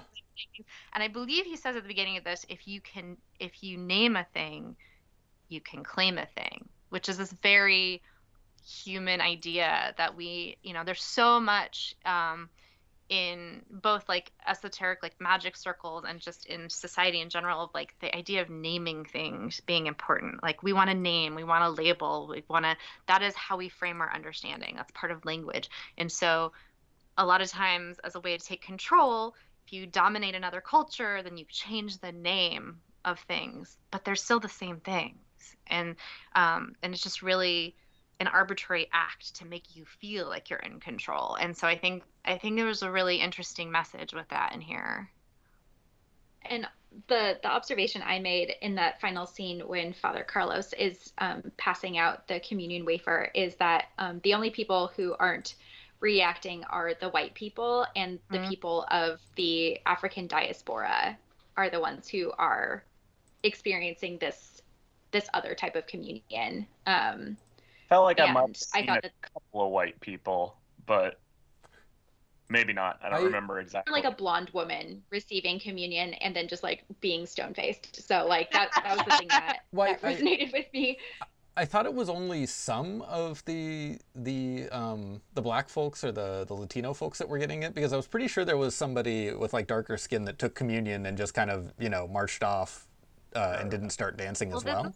this is one of those classic examples, and also we we watched this in preparation to record actually a week before we were actually recording because of a massive snowstorm and power outages and stuff. So like, I think a lot of us are dealing with like we saw this like a week ago, Mm-hmm. but but there's that classic like everybody saw a little bit of a different thing like when you do like witness recall like for te- testimony and stuff everybody's seen a different thing 'Cause for me i thought that it started off gradually that you had people coming in and taking communion and nothing was happening at first and then Right. a woman starts to dance and gyrate and move and Right. like and then more more and more people and then some men you know i just kind of thought that like it kept happening more and more like it started to ramp up i wasn't really necessarily paying attention to like if it Who was, certain types of people but i definitely felt like it was increasing like and then the and the the priest is watching this happen like oh like she's affirming her presence within and and it probably it would only affect a, a portion of of the local church but but it seemed like it was increasing more and more and more to kind of like show this acceleration of like this is this is here this is part of the community it can't be suppressed Mm-hmm. you have to own it and understand it and acknowledge it and respect it Have any of you seen Lemonade or listened to Lemonade by Beyonce? no i No. haven't So Lemonade is a truly incredible. It's an hour-long visual album. It came out in like 2012, I think, um, and it is a piece of like Afrofuturist, feminist um, media, and Beyonce identifies with and appears as um, the god, the Yoruba goddess Oshun multiple times um, in that in that visual album oh cool. and yeah and so like she she's a really cool figure that talks about like the the connection between because like beyonce is um she's christian and religion is really important to her but she's also worked really hard um for the past like decade or so of her career to present like be proudly black. And she um that's presented a lot in her most recent documentary that came out in 2012 or 2020 called uh, black is king which is Mhm. on disney plus. Um she talks about what it means to be a black woman and what it means to be part of this forced diaspora. And santeria comes from Africa originally from West Africa. It's a Yoruban practice. And then you see it move through Cuba, which is where it becomes part of like the Afro Latino culture. And then also you see it in like the South still, like in Louisiana, where Mhm. Beyonce, um, like, because Beyonce's from Houston, I'm pretty sure. And then I think she lived in um, Louisiana at some point. But you, you see a lot of this still both in Latino communities, which is what we're seeing in this segment in the South Bronx, but also in Black communities, and the overlap of um, the presence of this practice in those as like as part of the response to forced migration and also the response to forced conversion. The lemonade's really cool. I don't yeah, I feel like people don't talk about it enough. Everyone wants to talk about homecoming now. I yeah, I I'll have to check that out. That sounds really interesting. I like the idea that it's like this whole art piece, like a whole. I love the idea of like concept albums. So that's that sounds really cool. So when And I- it came out, the main press about it was like Beyonce's, like her personal life, like her marriage, and um, the rumors of infidelity in her marriage and stuff like that. And so on its face, it's about the resilience of like black womanhood in the face of infidelity, but it's also it's mostly a love letter um, to the power of like the sensual, powerful feminine with like a capital F. Cool. Yeah.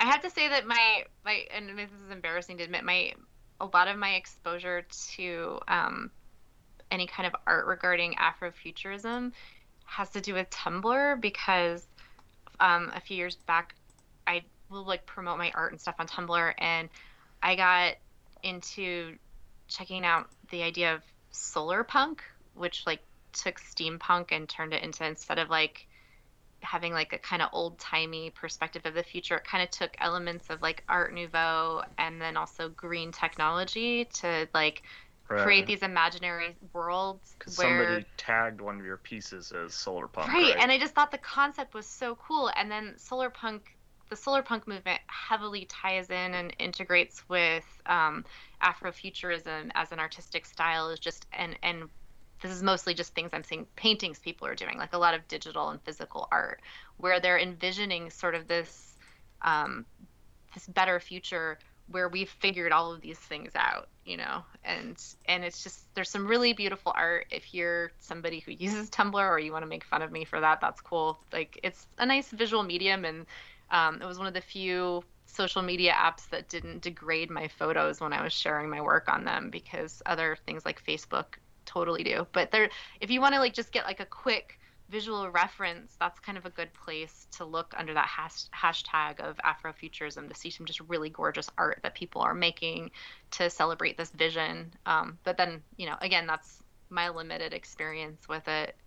I think before we end with the the second segment here, that the second segment also has like a kind of dated look back into New York of 19 what was it 94 right? I mean pre-disneyland new york? Right because it was like the very beginning of you know cleaning up downtown. And like they're like The talking you know let's bring this this uh piece from your church downtown. And then like who would go because i think it was the bronx that they were in right? Yeah They- um, they're I, in the South Bronx, yeah. south bronx yeah i had that yeah it's down. like who would go to the bronx? And now it's like you know um, i mean Bro- bronx and brooklyn different places obviously but i just think of there was that i don't know a few years ago a little sketch called the settlers of brooklyn where it was like a ad for basically like the settlers of catan the the game but it was like for brooklyn making fun of the gentrification Right, then making fun Yeah. of like how all these places are now like the sought after things, and they're like, oh, and they're putting up a new mixed use building, and the guy like claps his hands like, oh, I I hope there's a gym in the bottom of it, you know, and it's like all these places in the show that they're like showing the cracked ins and stuff now are probably a uh, artisan cupcake factory or something. All right well do any any final thoughts on the first commandment before we move to the final segment Mm, Nope. All right. Well, the final segment of this, we go back to um, something that's not uplifting. the segment's called Tang. And Tang um, originally, well, that's one thing I did, forgot to mention. I didn't find any, um, as far as the first commandment, like any source material other than maybe they wrote it just for this. I did anybody else find any background information on that? I wasn't able to find anything. Um, first and third segments are based on short stories, and I didn't Yes. find anything for the first commandment. Um, the first commandment was written by um, one of the directors. Um, I forget his Okay. name. Um, Was it the person was because it was it uh, Warrington Hudlin who directed the segment? uh, yes, yeah, it, it, wa- it was written by him as well. That at least that's who's credited with writing it in the um, the opening of the segment. All right. So the third segment is is Tang, and Tang actually, um, the source material for that is a novel um, titled Plan B um, by Chester Himes. And Val, you were saying you had a little bit of background knowledge of some of his his work. Did you want to Um, elaborate on that a little bit, or Oh, yeah. I don't want to put you on the spot, um, but you seem like I- you knew the most. I was an English major in college, so Yeah, I also take it took- Hey. resident bookworm. Take a drink. Hello, English major here. Um, it also it, it, it bears repeating. Like I didn't actually graduate from college. I just apparently took like a bunch of classes and then You got something. you know to do with it. remembered all of that. Uh, but yeah, so All Anyways, I took a class called I took a um I took a class called Popular Modernisms and it talks we focused a lot on genre fiction from the early uh, 20th century. And so we read like Dashiell Hammett and we read some other like detective fiction and detective noir. And Chester Himes is like the like he was called like the Dashiell Hammett of Brooklyn.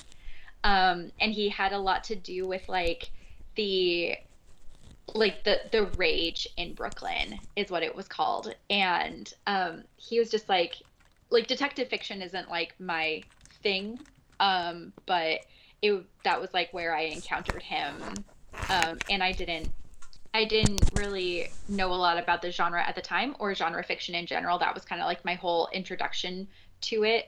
But I also didn't really think about there being like black detective fiction that tells like specifically black stories because like at that point the only like prominent black authors i'd encountered uh, from the 20th century was like ralph ellison's invisible man um, which is you know a fantastic novel if if anyone wants more homework. Um, doesn't have anything to do with this episode but you know it's about the experience of um, black masculinity in the 20th century united states but yeah, so that was that was my encounter with Chester Himes. Was um, I can't remember what book we read of his, um, but it was a it, it was a detective noir, you know, entertaining, and that was what he was famous for.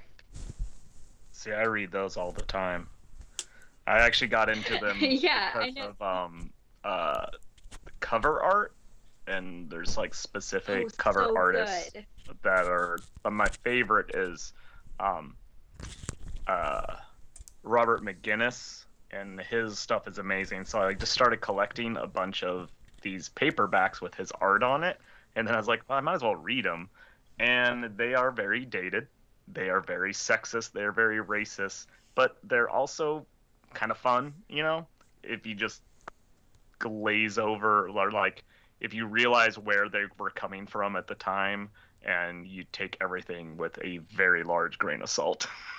um, they're also very anti-hippie because a lot of them were written the like they were written right as hippies were being labeled as hippies. In fact, like half the books were written and they're like angry and making fun of uh, beatniks, and then like sometime around like 19, basically the summer of love, 60, what is that? 67. 67? hmm Um, yeah, so like right around 66 to 67, they'd like just do an abrupt turn of calling people beatniks to calling people hippies. Um, but yeah, it's funny that this guy is uh, a detective type because the one of the two main actors in this plays a detective on Pushing Daisies. Oh my gosh, that's on my list of things to watch. Chi McBride. Yes. Yeah. Which I remember. I remember Chi McBride from Boston Public. Oh right. um, which Yeah, was he's- like he's a, like the a random network drama. Yeah, he's the principal. I misspoke earlier. Um, Chester Himes was known for his Harlem detective novels. I had the wrong um, borough. Right. Well, so um, this, from what I could tell, just with the limited amount of research I did, um, that Plan B was a larger novel that actually took place during a time of a um, of a race war that's going on in the story, and this story Tang is taken from the very beginning of that because it's like I think eventually the story shifts to other characters, But this But is this how is- it all began. this is like how it all starts. And so this central story the short story is like a snippet from a larger story from the from the book plan b and it centers around two characters in an apartment and their conflict um, and uh, it, you have tang um, you have the character who's like her nickname is tang i believe is or that it could be her actual yeah, name. that's I'm not her sure. name. Yeah, who's played by uh, Jai Parker, who was in Friday and Hustle and Flow. Mhm. Um, She actually won a Cable She's Ace the Award voice. for this role um, in Cosmic Slop. yeah, Yeah. cool. There was some recognition. so recognition yeah, somewhere. okay, all right. Um, and then, like we were saying, um, uh, Chi McBride plays uh, the character of T Bone, and they are a couple, and they are um, having a rough time in It a rundown apartment complex that's basically like a slum and everybody around them is also having a rough time you hear people fighting through the walls and they're fighting and you get from the outside like it, it shows a photo like a family photo um you know everybody having a black eye and Right. you get So Tang grew up in a house with an abusive father who was also abusive to her mother, and it just seems like it's it's portraying a tradition of abusive males.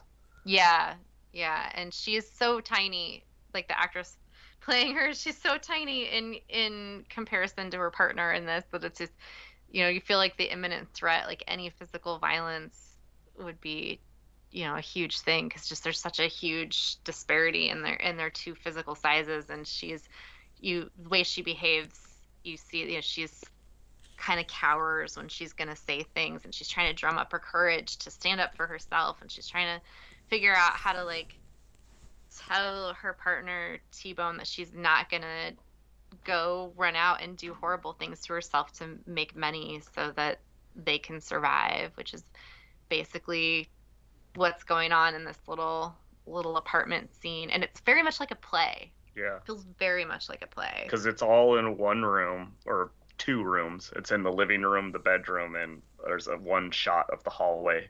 Mm-hmm. You know when they when they deliver the flowers. Yeah, this this actually in the like the the flower delivery guy, the um, the two people trapped in an apartment, the whole like the the atmosphere of like a world falling apart around you that you like hear but you don't experience directly. This segment Mhm. felt the most Twilight Zoney to me. Oh Um, yeah, Yeah. by far. Yeah, it's- yeah. This it's- this this Rod Serling would have loved this one. Um, and It reminded me of Who's Afraid of Virginia Woolf a little bit Oh. because you have like this it's the center narrative about this couple and they have like this dependency on each other but they're also like actively trying to destroy each other Yeah. Hmm. Yeah, and like it's I don't know it's because I haven't read Plan B, I don't know the greater context of like the delivery that happens in the story, like where that actually comes from. But in this it's shown as this young guy in like an old timey bellahop like looking outfit shows up with a giant box of flowers, we think, and he delivers it to the door in the midst of these two you know, having a verbal altercation back and forth and like a little power struggle. And Right. Um, T-Bone and Tang are in the middle of a giant fight, and then fight. the doorbell rings, and in comes a box of quote unquote flowers. and we see the guy who delivers it disintegrate into thin air after he after he delivers it. But, but you hear knocks on other doors, so you get you know you get the sense that this whatever this entity is is going right in he's the background, door to door. everybody's getting a delivery. Yeah. in this Yeah. whole apartment yeah complex. and and then there's a fight about well what is it and you know who sent the sent the flowers they immediately assume that they're flowers because it's a flower box and then uh, um t-bone like sets it down i believe and then there's a thud. Right. like a really loud thud. You're like that's not flowers. And and while he's doing that tang is reading the note and there's you know t-bone has anxiety because it's implied that he can't read and so he's having her read it and she's not spilling out what it is exactly and they're Right, fighting about that and that's when the teasing thud him. happens and then it's like oh you know they have the right, and and the it's oh a, expletive moment there's a Yeah. very um, there's just like a tiny bit of uh, a oh uh, where they open he opens the box she doesn't know what's in it but he knows and it's it's and uh, she knows what's on the note and he doesn't know Right. yeah that's awesome and so like the two of them kind of realize that weird bad stuff is going down at the same time but for different reasons. So what we Mhm. find out is that the flower box contains a rifle. Yeah. Yeah, big old big old bolt action affair. yeah. Yeah, I, I, I don't remember exactly uh, i don't know like a it's like a military like older military like an M1 Garand or something i don't remember exactly what it was or some kind of a hunting rifle doesn't really matter rifle with big old giant bullets to put in there Well, and the the note says something to the effect of the revolution is at hand. Await further instructions. Right. And so Tang gets really excited. 'cause She's just like, finally, you know, we'll have the upper hand. We can do something about our circumstances. and she's ready to go take everything that you know she wants And T T Bone's like, I I don't want to go back to jail. I this is a trap. He's Right. suspicious and rightly so. You know, so they're just like have these two different ideas about what they think is going to happen, which leads to more fighting and more fighting and right um now they're fighting over she wants to join a revolution that she heard about three seconds ago and he wants to stay in his house and cover up all the windows and hide away from this revolution. Yeah, and, she's and, ready and to watch go stir it up. TV. Because he doesn't believe the revolution is going to go in his favor. Yeah. And so they, yeah, she ends up getting a hold of um, the bullets before he's even, I think, aware of where they are. And, Right. Because um, he's hiding the gun, not even knowing there's ammunition to be found, or maybe he just assumes it's already preloaded or whatever. I have to say too, like in the sequence, like Chi McBride is awesome, but like Jai Parker, when she's basically she's kind of teases him into thinking that they're gonna have sex, and then she starts going off about like wetness and water because she knows he probably he drank a bunch of beer and he has to pee, and she has to get him out of the room so she can load the gun because she's got a plan now. This Yeah, point, she is yeah. inspired to rise up, and she her just whole little speech about that that she delivers to Oh, mess with him to make him pee is so good and there's like expressions on her face and the way she performs this this little this little dialogue bit of dialogue is so engaging and captivating she just she's awesome You said it was a Cable Ace Award she got for it? Yeah, it's apparently a now defunct award. They stopped giving them out in 1997, but they were god yeah, but they were um, for excellence in cable programming, um, and she won an award for that year apparently. Nice. Yeah. But Um, yeah, she was she was great in this. I mean, um, he was great in it as they well. They were great together like Yeah. playing off each other but she really i kind of feel like she kind of stole it in But a lot you of really places. like it felt like a stage production. though, Yeah. Like a very like intimate, in depth, um, just personal stage production kind of thing. yeah, You're right and there I, with. I, I was surprised at the the complexity of both of these characters because um, the the character of T Bone, you know, you're introduced to him and he's like he's a lazy, abusive piece of shit who doesn't want to, you know, and he's clearly exploiting his girlfriend, wife. I think they're married. Clearly exploiting his, Yeah, Yeah. they're married. Yeah, they're yeah, married. his wife. Um, but you get these like, you know, you you feel for him as the uh, thing goes on, and you're like, oh, okay, well, he's like he's poorly educated, and he's using, um, you know, his his uh, position as an oppressed person to excuse his own laziness, but it's obvious that he's been like, uh, you know, like that that he's um, a victim of a poor education system. You know, right. You obviously, feel like he's probably he's probably tried yeah, yeah. and has been smacked down enough times that Yeah. he just stopped trying. Yeah, he's, Yeah. he's just given up, and uh, I wasn't expecting that. I was expecting him to be kind of a, a cartoonish villain. Um, and uh, Tang's character also goes from being this like, you know, kind of a victim person who's trying to get out of this bad relationship she's in, um, to like the, there's a bunch of religious stuff she starts saying, and and and Mhm. she like she gets obviously she's been in a bad position for a while, but she. Um, you know, she she pretty quickly on screen is like, okay, screw it, I'm gonna murder this guy and I'm getting out of here. Um, which Mhm. I wasn't expecting as quickly. Um, But there's there's yeah, there's more depth than uh, I would have guessed. Um, Yeah. yeah, just based on the premise. because she goes for a while she has like a very long monologue about how her whole life growing up being you know beaten by her father and you know and her mother i don't remember what her mother was doing that she didn't like either but like she kept referencing that she would just read the bible and she would like you know god has better things intended for you and you know respect thy mother and father respect the husband you know, respect all these things. God has better things. And then she's like, and now God's given me a gun. right yeah she's like i she's she's like, like, I thank kept, you, God. kept the I see what you want. I kept the faith, and now and now there's a plan. There really is a plan. Like, cause she was like trying to cope by telling herself, "There's, there's a plan for me," and then she says, "Oh, here we go," Mm-hmm. Clearly, And- this and- gun is part of the plan. and it and it ends really darkly because it ends like she she pulls she pulls the the the big rifle. Is that what it like? What kind Yeah. of rifle it is? I'm I'm not well versed in guns. it's it's a bolt action a- rifle. Yeah. She pulls a gun on T Bone. T Bone has a gun, a little handgun. Well, no, because in the background, because you constantly, because we watched it oh, twice oh, now. Right, right. Okay. you the- and like I didn't catch it the first time, but the second time around, you constantly hear essentially the same scene we're watching. And like you can every hear other apartment. snippets of it constantly in every other apartment everywhere.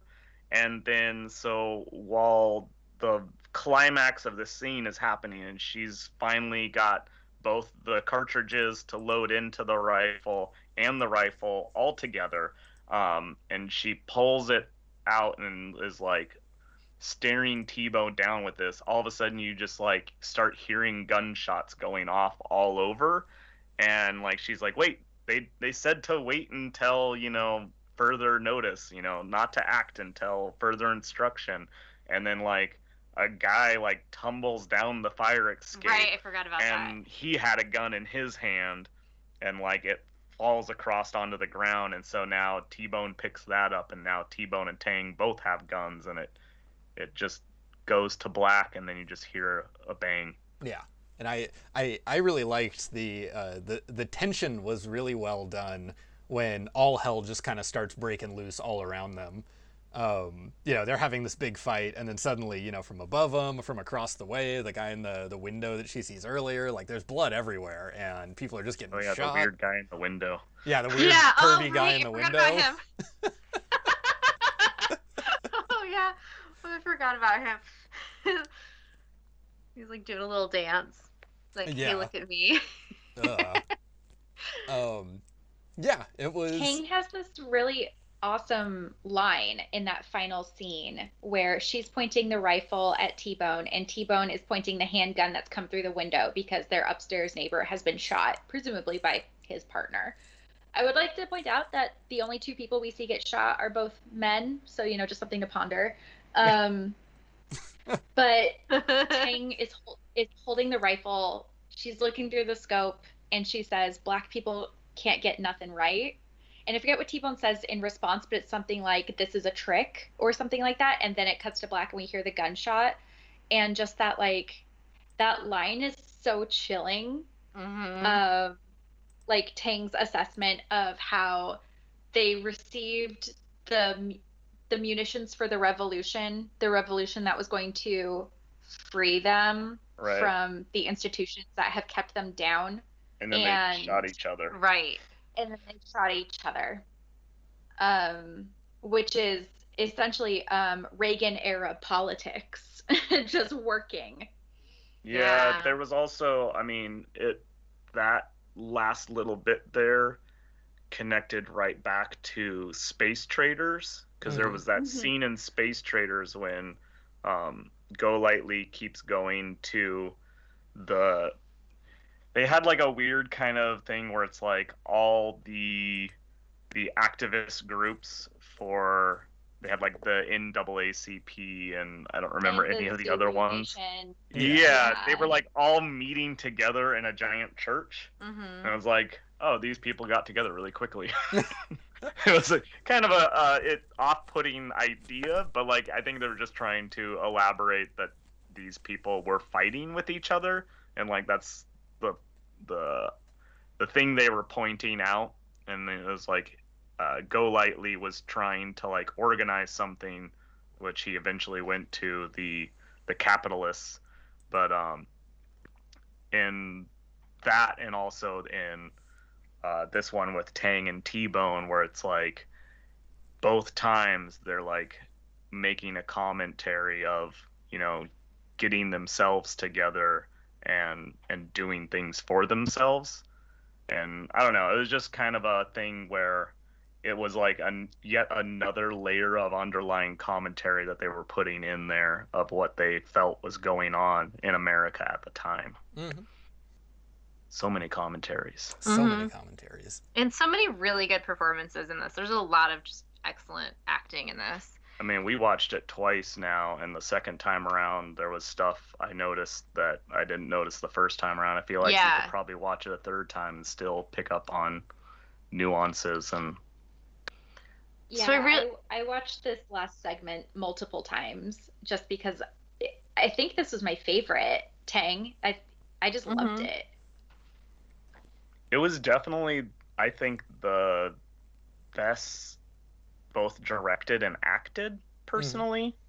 Um, I really liked the second one as well, as far as the acting. The acting went like, and the directing. I mean, I don't know. All of them are great. I was really grateful that the second one ended on a more positive note, just because the the first and this segment have such a a bleak end. You know, Yeah. it leaves you hanging, but you can you can definitely make the connection that whatever's happening, it's not good. Yeah. um, these people come to a bad end and and that's so it's nice that there was like a little bit of a reprieve in the middle But each time you have George Clinton to come in and tell a joke, and Yeah. or to make a make a comment yeah he's he's leading you he's leading you through the cosmic slop which is like ah, like it. This whole thing is basically plays like a pilot, and it's like ah, I wish this was a continuing series. well when we first 'cause I would have loved it to watch that. that's what we thought we thought that maybe it was kind of like when you know they did the night gallery they had the three segments for their pilot episode and they were all really ec- excellent and then you had a continuing series and i kind of thought were they going to do that with this at some point was that the intention because that would have been really cool um so George Clinton's still around. We can still make that. happen. well, there um, isn't Jordan Peele involved with a reboot of the Twilight Zone coming out? Yeah. Yeah. It's already out. It's on Amazon, isn't it? I don't know. I haven't been keeping up with it. It's just something I heard about a while ago. Well- CBS. I I saw I saw the pilot episode because they made it available to anyone, and then in order to watch it, you had to have a CBS either be watching it on network TV, which we weren't at the time because we didn't have an antenna, or you had to stream it through the CBS service and pay for it. I'm not sure what the accessibility of it is now. And what I saw, I really liked. Um, I was hearing good things. It came out two years ago. Was that when Mhm. it first? Was Some around then. Yeah, I mean, pretty And then a bunch of people complained that it was too political, and I thought that was hilarious. Yeah, Like, wha- did you not watch the Like- original series? like, though. Um, so before before we, uh, did anybody else have anything else they want to add about the segment of Tang? Because I'm realizing that we forgot to mention some cast um, other than the director in the first commandment segment, and I wanted to make a, a couple notes about that. uh, not about Tang. No, I think I've said all Okay. I. Yeah. I didn't have any more like commentary. Well, so before, bef- and I and I feel bad that I forgot this. I mean, we did mention we did mention the director. Oh, we, also I have the director written down who directed the segment. Tang was directed by um, Kevin Rodney Sullivan, who did a lot of television directing. Um, most recently, one of the more recent things that he did was that he did uh, several episodes of The Chilling Adventures of Sabrina, Hmm. which I really I enjoyed. love that show. Yeah. And then he also did, as far as like a, a feature film, he did How St- uh, Stella Got Her Groove Back. So he's he's done quite a bit, and he directed this segment.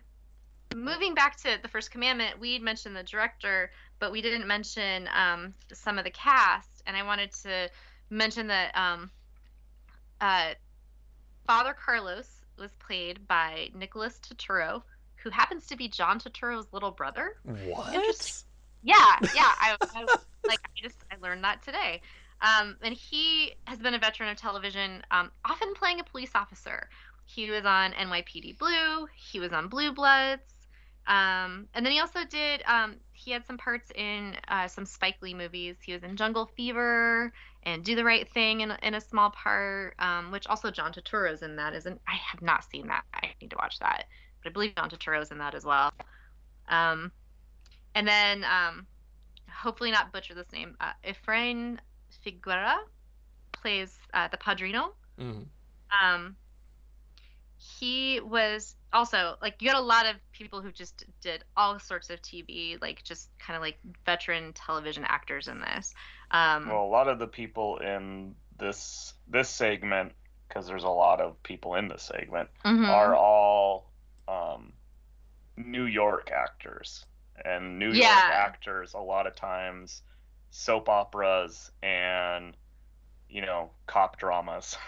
I feel like you end up on Law and Order sometimes. Right. Yeah. Yeah. Yeah. Those dramas and the so many soap operas that are like filmed in New York that those people just once you get into the TV world in New York, you're kind of in everything eventually. And oftentimes in things multiple times playing different characters, which I always think is really really funny. Well, and, and he okay, so so um, Efrain Figueroa, and I'm probably butchering that name. Uh, he played the Padrino, and he looked familiar to me. And I think the thing I knew him from is he did a, a couple episodes of Murder She Wrote, which I dearly love. But he also was on NYPD Blue and also The Shield, and um, several episodes of Walker Texas Ranger. Huh. Uh, but I loved his character in this. I just I thought he was excellent. And then uh, Richard Herd plays the cardinal, the you know kind of corrupt cardinal, and I recognized him immediately from Seinfeld. But he was also in Get Out and Midnight in the Garden of Good and Evil. Oh wait, is he the dad in Get Out? um, No, he is no. not the dad. He is another member of the like The weird Weirdo. cult. Yeah. cult society. In that, um, you know, don't spoil that too much because that's still kind of new. Yes, it Um, is. plays he plays George like one of George's superiors when he goes to work for um the New York Yankees towards the end of Seinfeld. Um so yeah, he's been in tons of things also. Um oh, he was also in All the President's Men as a, in a smaller part. Um Hmm. but yeah. So I just wanted to mention those those were like kind of the people we saw the most. Um Yeah, there so was. thought- uh, I j- just in a little cameo thing, one of the the hobos that first meets um, the uh, incarnate version of the Lady of Charity is played by John Witherspoon, who people may know as the dad from the Friday movies. Um, oh yeah. yeah, he. I.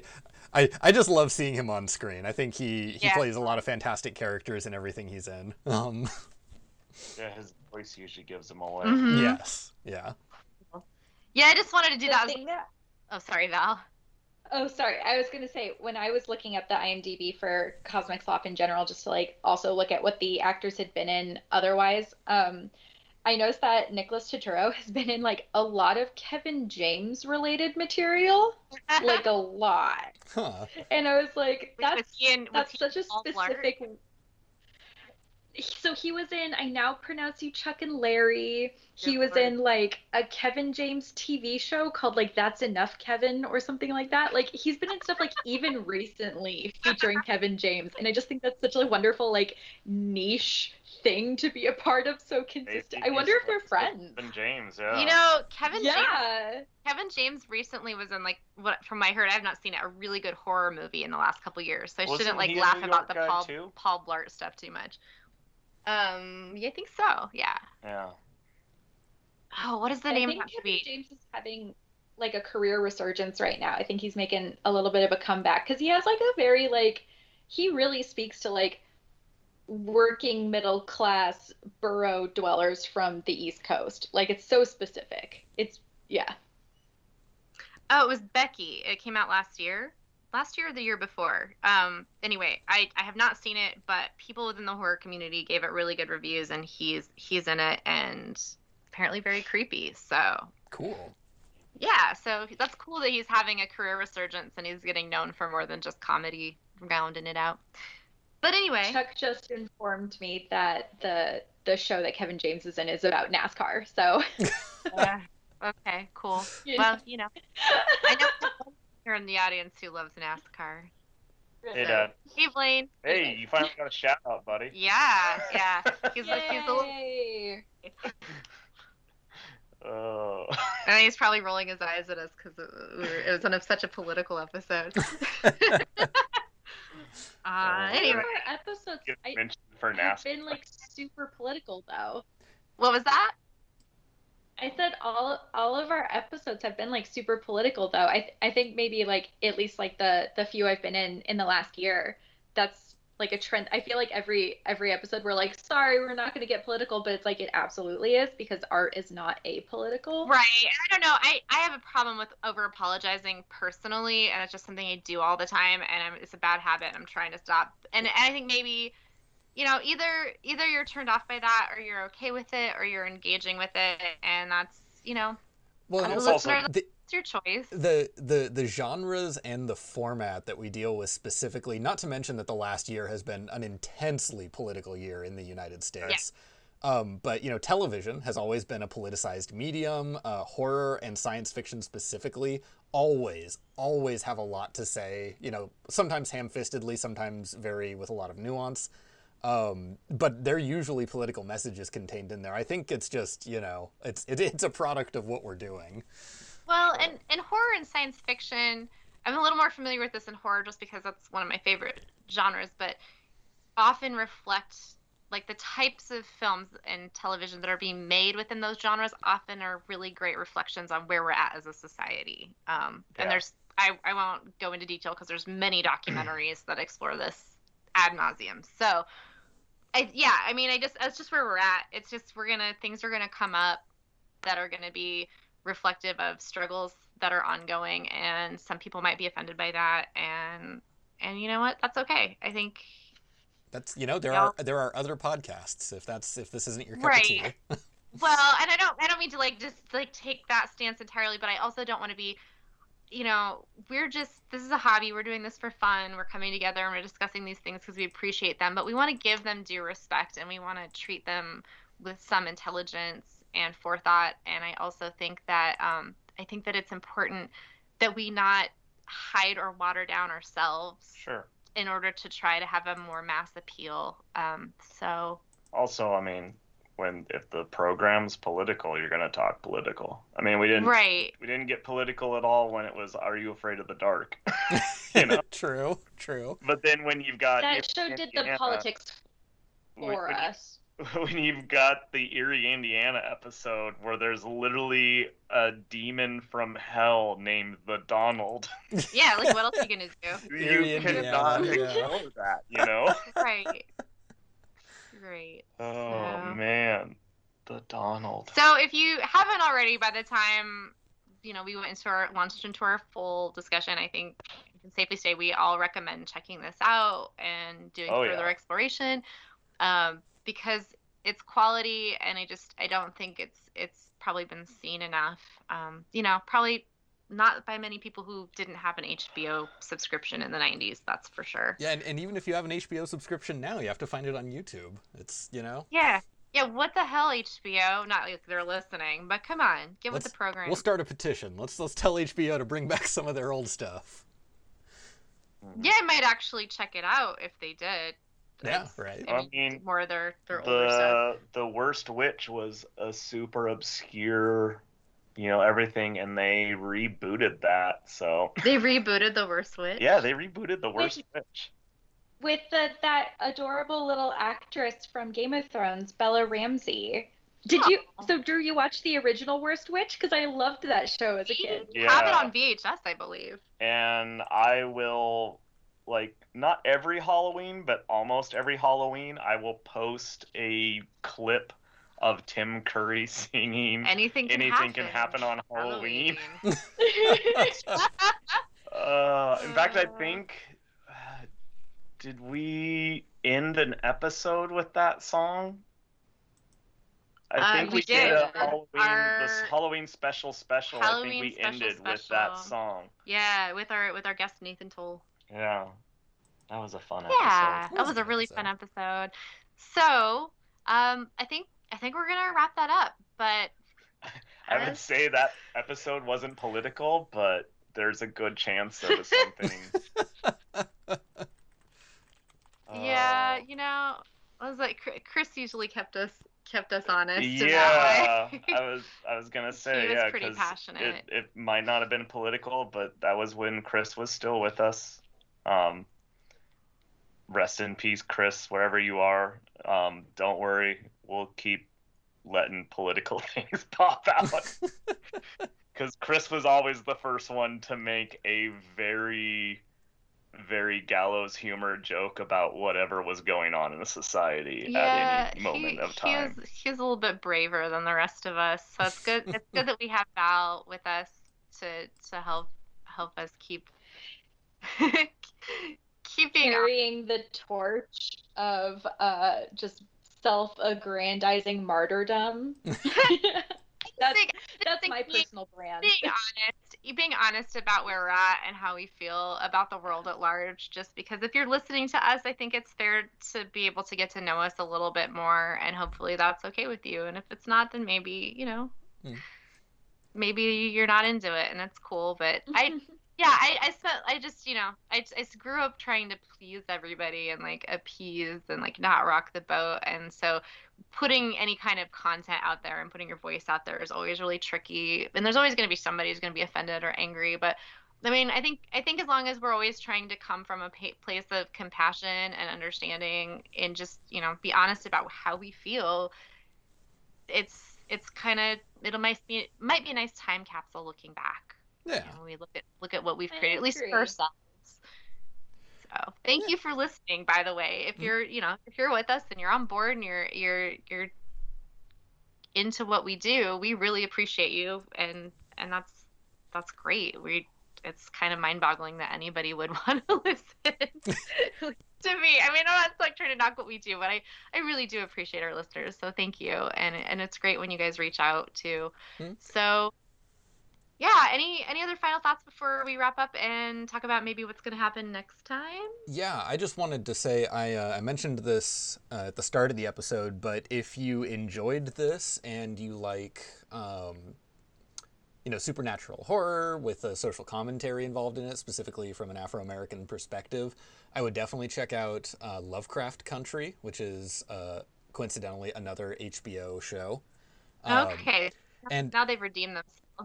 Yes. Um, I thought that was on HBO. It is. It is, and uh, it's. I, I think it's very good. It's also based on a series of. Uh, I'm not sure if it's Afrofuturistic, but it's uh, based on a series of short stories. Um, that I have uh, Lovecraft themes without Lovecraft's patented racism. Um, and it, yeah, and it follows around uh, a a small group of black folks and uh, just some of the awful things that happened to them in the 1950s with supernatural horror involved. Because um, you need to add another level of horror onto the horror that's already occurring. Yeah, right? I, it's that sounds, it, that sounds cool though. Yeah, yeah, it's it's really funny because it's it's one of those things where you're never sure. It's it's a lot like Get Out, where you're like, I don't know which is more horrific, the racism or the the horror stuff.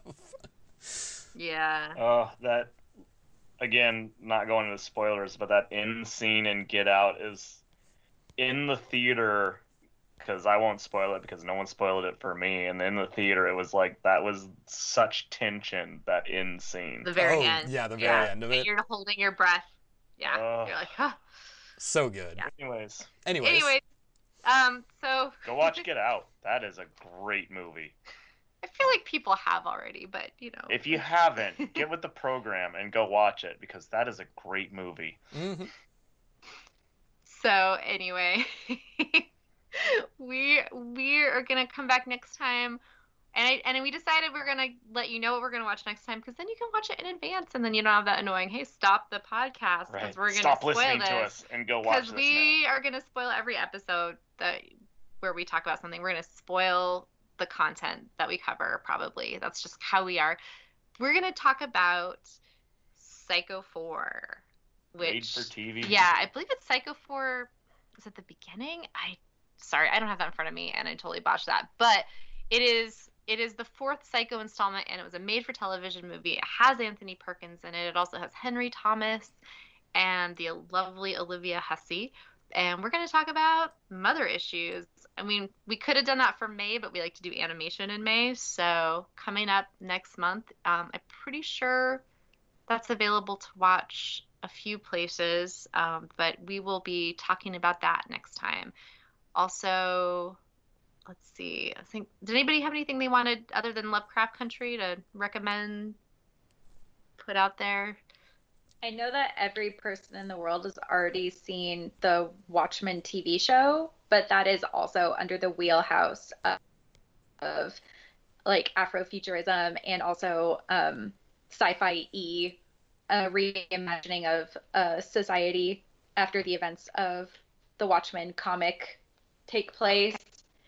It's it's so great. It got a lot of like mainstream reception. It's also on HBO because Regina King um, won an Emmy for it, and oh. it, I mean it's an incredible show. It made me um, cry a it ton. Is, it, but it is I know quite that. good. Yes, I. I'm so behind so on good. TV. Yeah, I just it's like we watch a lot of old stuff, which is like part of why we do this show. But that's awesome that you guys are watching new stuff and that way you can make make good recommendations because it's I feel a little out of touch sometimes. I'm like, oh, what's getting an Emmy And now? cool- What's this? Airy? Well, I mean, yeah, award shows are, you know, years. what they are, but there's yeah, there's some really cool stuff that's been being made and I'm I'm all here for it. I definitely feel like like the quality of television has just skyrocketed in the last decade, and it's it's pretty awesome. Yeah, definitely. In in 20 years, we're gonna have a lot to talk about. Yeah, yeah, definitely. All right, guys. Well, thanks again, and we hope you are staying safe and hanging in there. And we hope you'll join us next time on the Haunted Davenport. Bye bye.